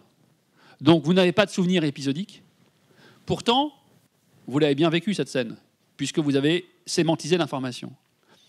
Euh, et ça, cette mémoire sémantique, comme vous l'avez parfaitement dit, elle est souvent basée sur la répétition, mais pas nécessairement. Il y a beaucoup d'éléments qu'on va pouvoir mémoriser de manière sémantique, alors qu'on ne les a vécus qu'une fois. Et donc il y a un domaine de recherche en soi qui s'intéresse à la manière de laquelle, quand on vit quelque chose, cette information fait partie de la mémoire épisodique initialement, mais va pouvoir être sémantisée et s'affranchir de la mémoire épisodique à tel point que la plupart de nos connaissances sémantiques, on n'a aucun souvenir épisodique précis des circonstances dans lesquelles on les a apprises, ces informations. Et pour rajouter une couche, tout à l'heure je vous disais, euh, en évitant un peu le jargon, de dire il y a la mémoire épisodique, mais il y a ce qu'on appelle la mémoire autonoétique. On a une collègue française, Pascal Piolino, qui est une grande psychologue de la mémoire autonoétique. Alors pourquoi se casser la tête avec mémoire autonoétique Eh bien, euh, je peux vous raconter l'histoire d'un patient euh, qui va. J'ai pas pu faire grand chose pour lui à part lui dire que ça allait bien, etc. Mais typiquement, c'était un, épisode pareil. C'est qu'en fait, c'était quelqu'un qui va très bien, euh, qui est extrêmement, qui, qui, qui, a une vie sociale, familiale, professionnelle, tout à fait épanouie, riche. Il a un problème avec la mémoire autonoétique. C'est-à-dire que quand son épouse lui parle de leur mariage ou de souvenirs, il a la connaissance sémantique de ces informations, mais il n'a aucun souvenir personnel. Autrement dit, on, peut avoir, on peut avoir une connaissance sémantique de soi-même affranchie du souvenir du vécu personnel de cette expérience. Donc on peut sémantiser en première fois, euh, voilà, je veux dire en condition unique, quelque chose que nous-mêmes nous vivons, on peut le sémantiser. Et donc, au sein de la mémoire épisodique, ensuite, c'est une, question un peu de, terminologie. Il y a plusieurs modèles proposés. Euh, il y a une partie de la mémoire sémantique qui n'a pas grand-chose à faire avec la mémoire épisodique, puisque c'est passé par le canal épisodique, puisqu'on a vécu quelque chose qu'on va être capable de sémantiser. Et comme vous l'avez parfaitement dit, la répétition, et surtout dans un contexte scolaire, a un rôle important de consolidation de ces informations sémantiques. Mais également, on a tout un ensemble d'informations sémantiques qu'on ne rencontrera qu'une fois, mais qui néanmoins vont être sémantisés et vont s'affranchir euh, d'un vécu autonoétique, vraiment de revivre en première personne, d'avoir un souvenir en première personne de ce qu'on a vécu ce moment-là. Juste de savoir que c'était ça. Hein, et si vous réfléchissez vous-même, c'est pas seulement pour ce patient, pour beaucoup de gens. On a tous des souvenirs euh, de choses dont on a la connaissance sémantique, mais dont on n'a plus vraiment une capacité à se souvenir subjectivement de ce qu'on a vécu, euh, de cette information froide qui pourrait concerner quelqu'un d'autre, par exemple.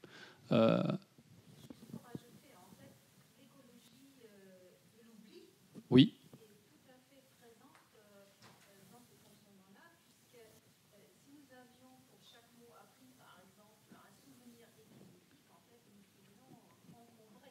Totalement.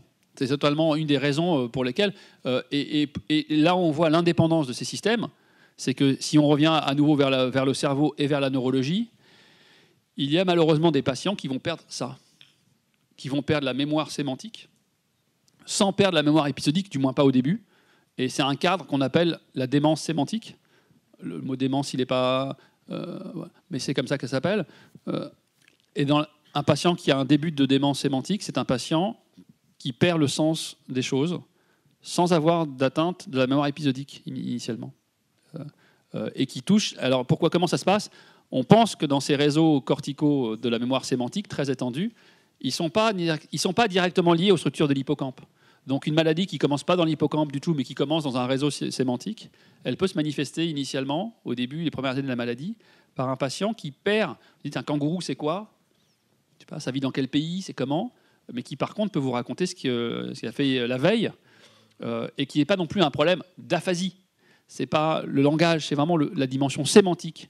Euh, euh, voilà. Je donne la parole à pour revenir à Nantes et pour euh, remercier vraiment beaucoup euh, vous-même euh, qui nous ouvrez alors là une mine d'enquête et pour remercier beaucoup Audencia. Grac de Nantes a dit que la forme d'une ville changeait plus vite que le cœur d'un mortel.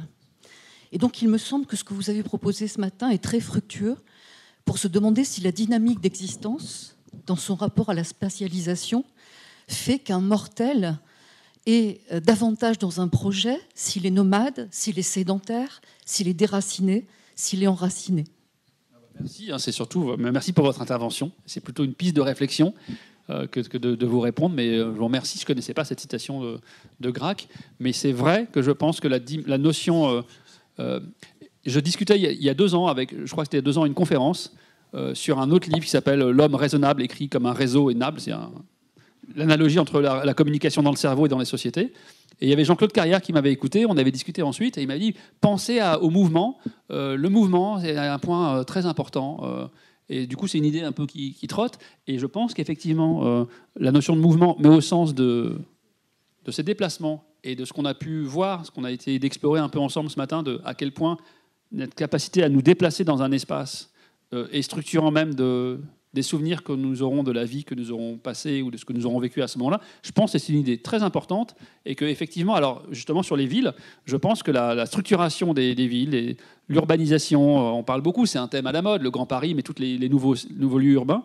Très important d'arriver à, avoir une sorte d'optimisation entre quelque chose qui soit évidemment fonctionnel, parce que personne ne voudrait retourner dans des structures, euh, on peut pas faire grand-chose, mais en même temps la fonctionnalité doit être également avec la, singularité, de pouvoir avoir quelque chose qui ne soit pas exactement une copie, un copier-coller à l'infini d'un même motif, euh, dans lequel en fait on a, un, moi j'appelais ça un voyage immobile, c'est quand vous vous déplacez, vous prenez un avion, vous faites 6 heures d'avion, et puis là où vous êtes, c'est la même chose que là où vous venez, euh, et que du coup c'est important le déplacement, mais qu'il y a une sorte de contrainte, une sorte d'optimisation entre créer des lieux fonctionnels qui favorisent ces échanges, mais en même temps des lieux qui soient différenciables les uns des autres et d'arriver à réfléchir, euh, c'est plutôt à, voilà, à des urbanistes de réfléchir à la manière de laquelle concevoir les nouveaux espaces de, vie, je pense que c'est un point euh, très important.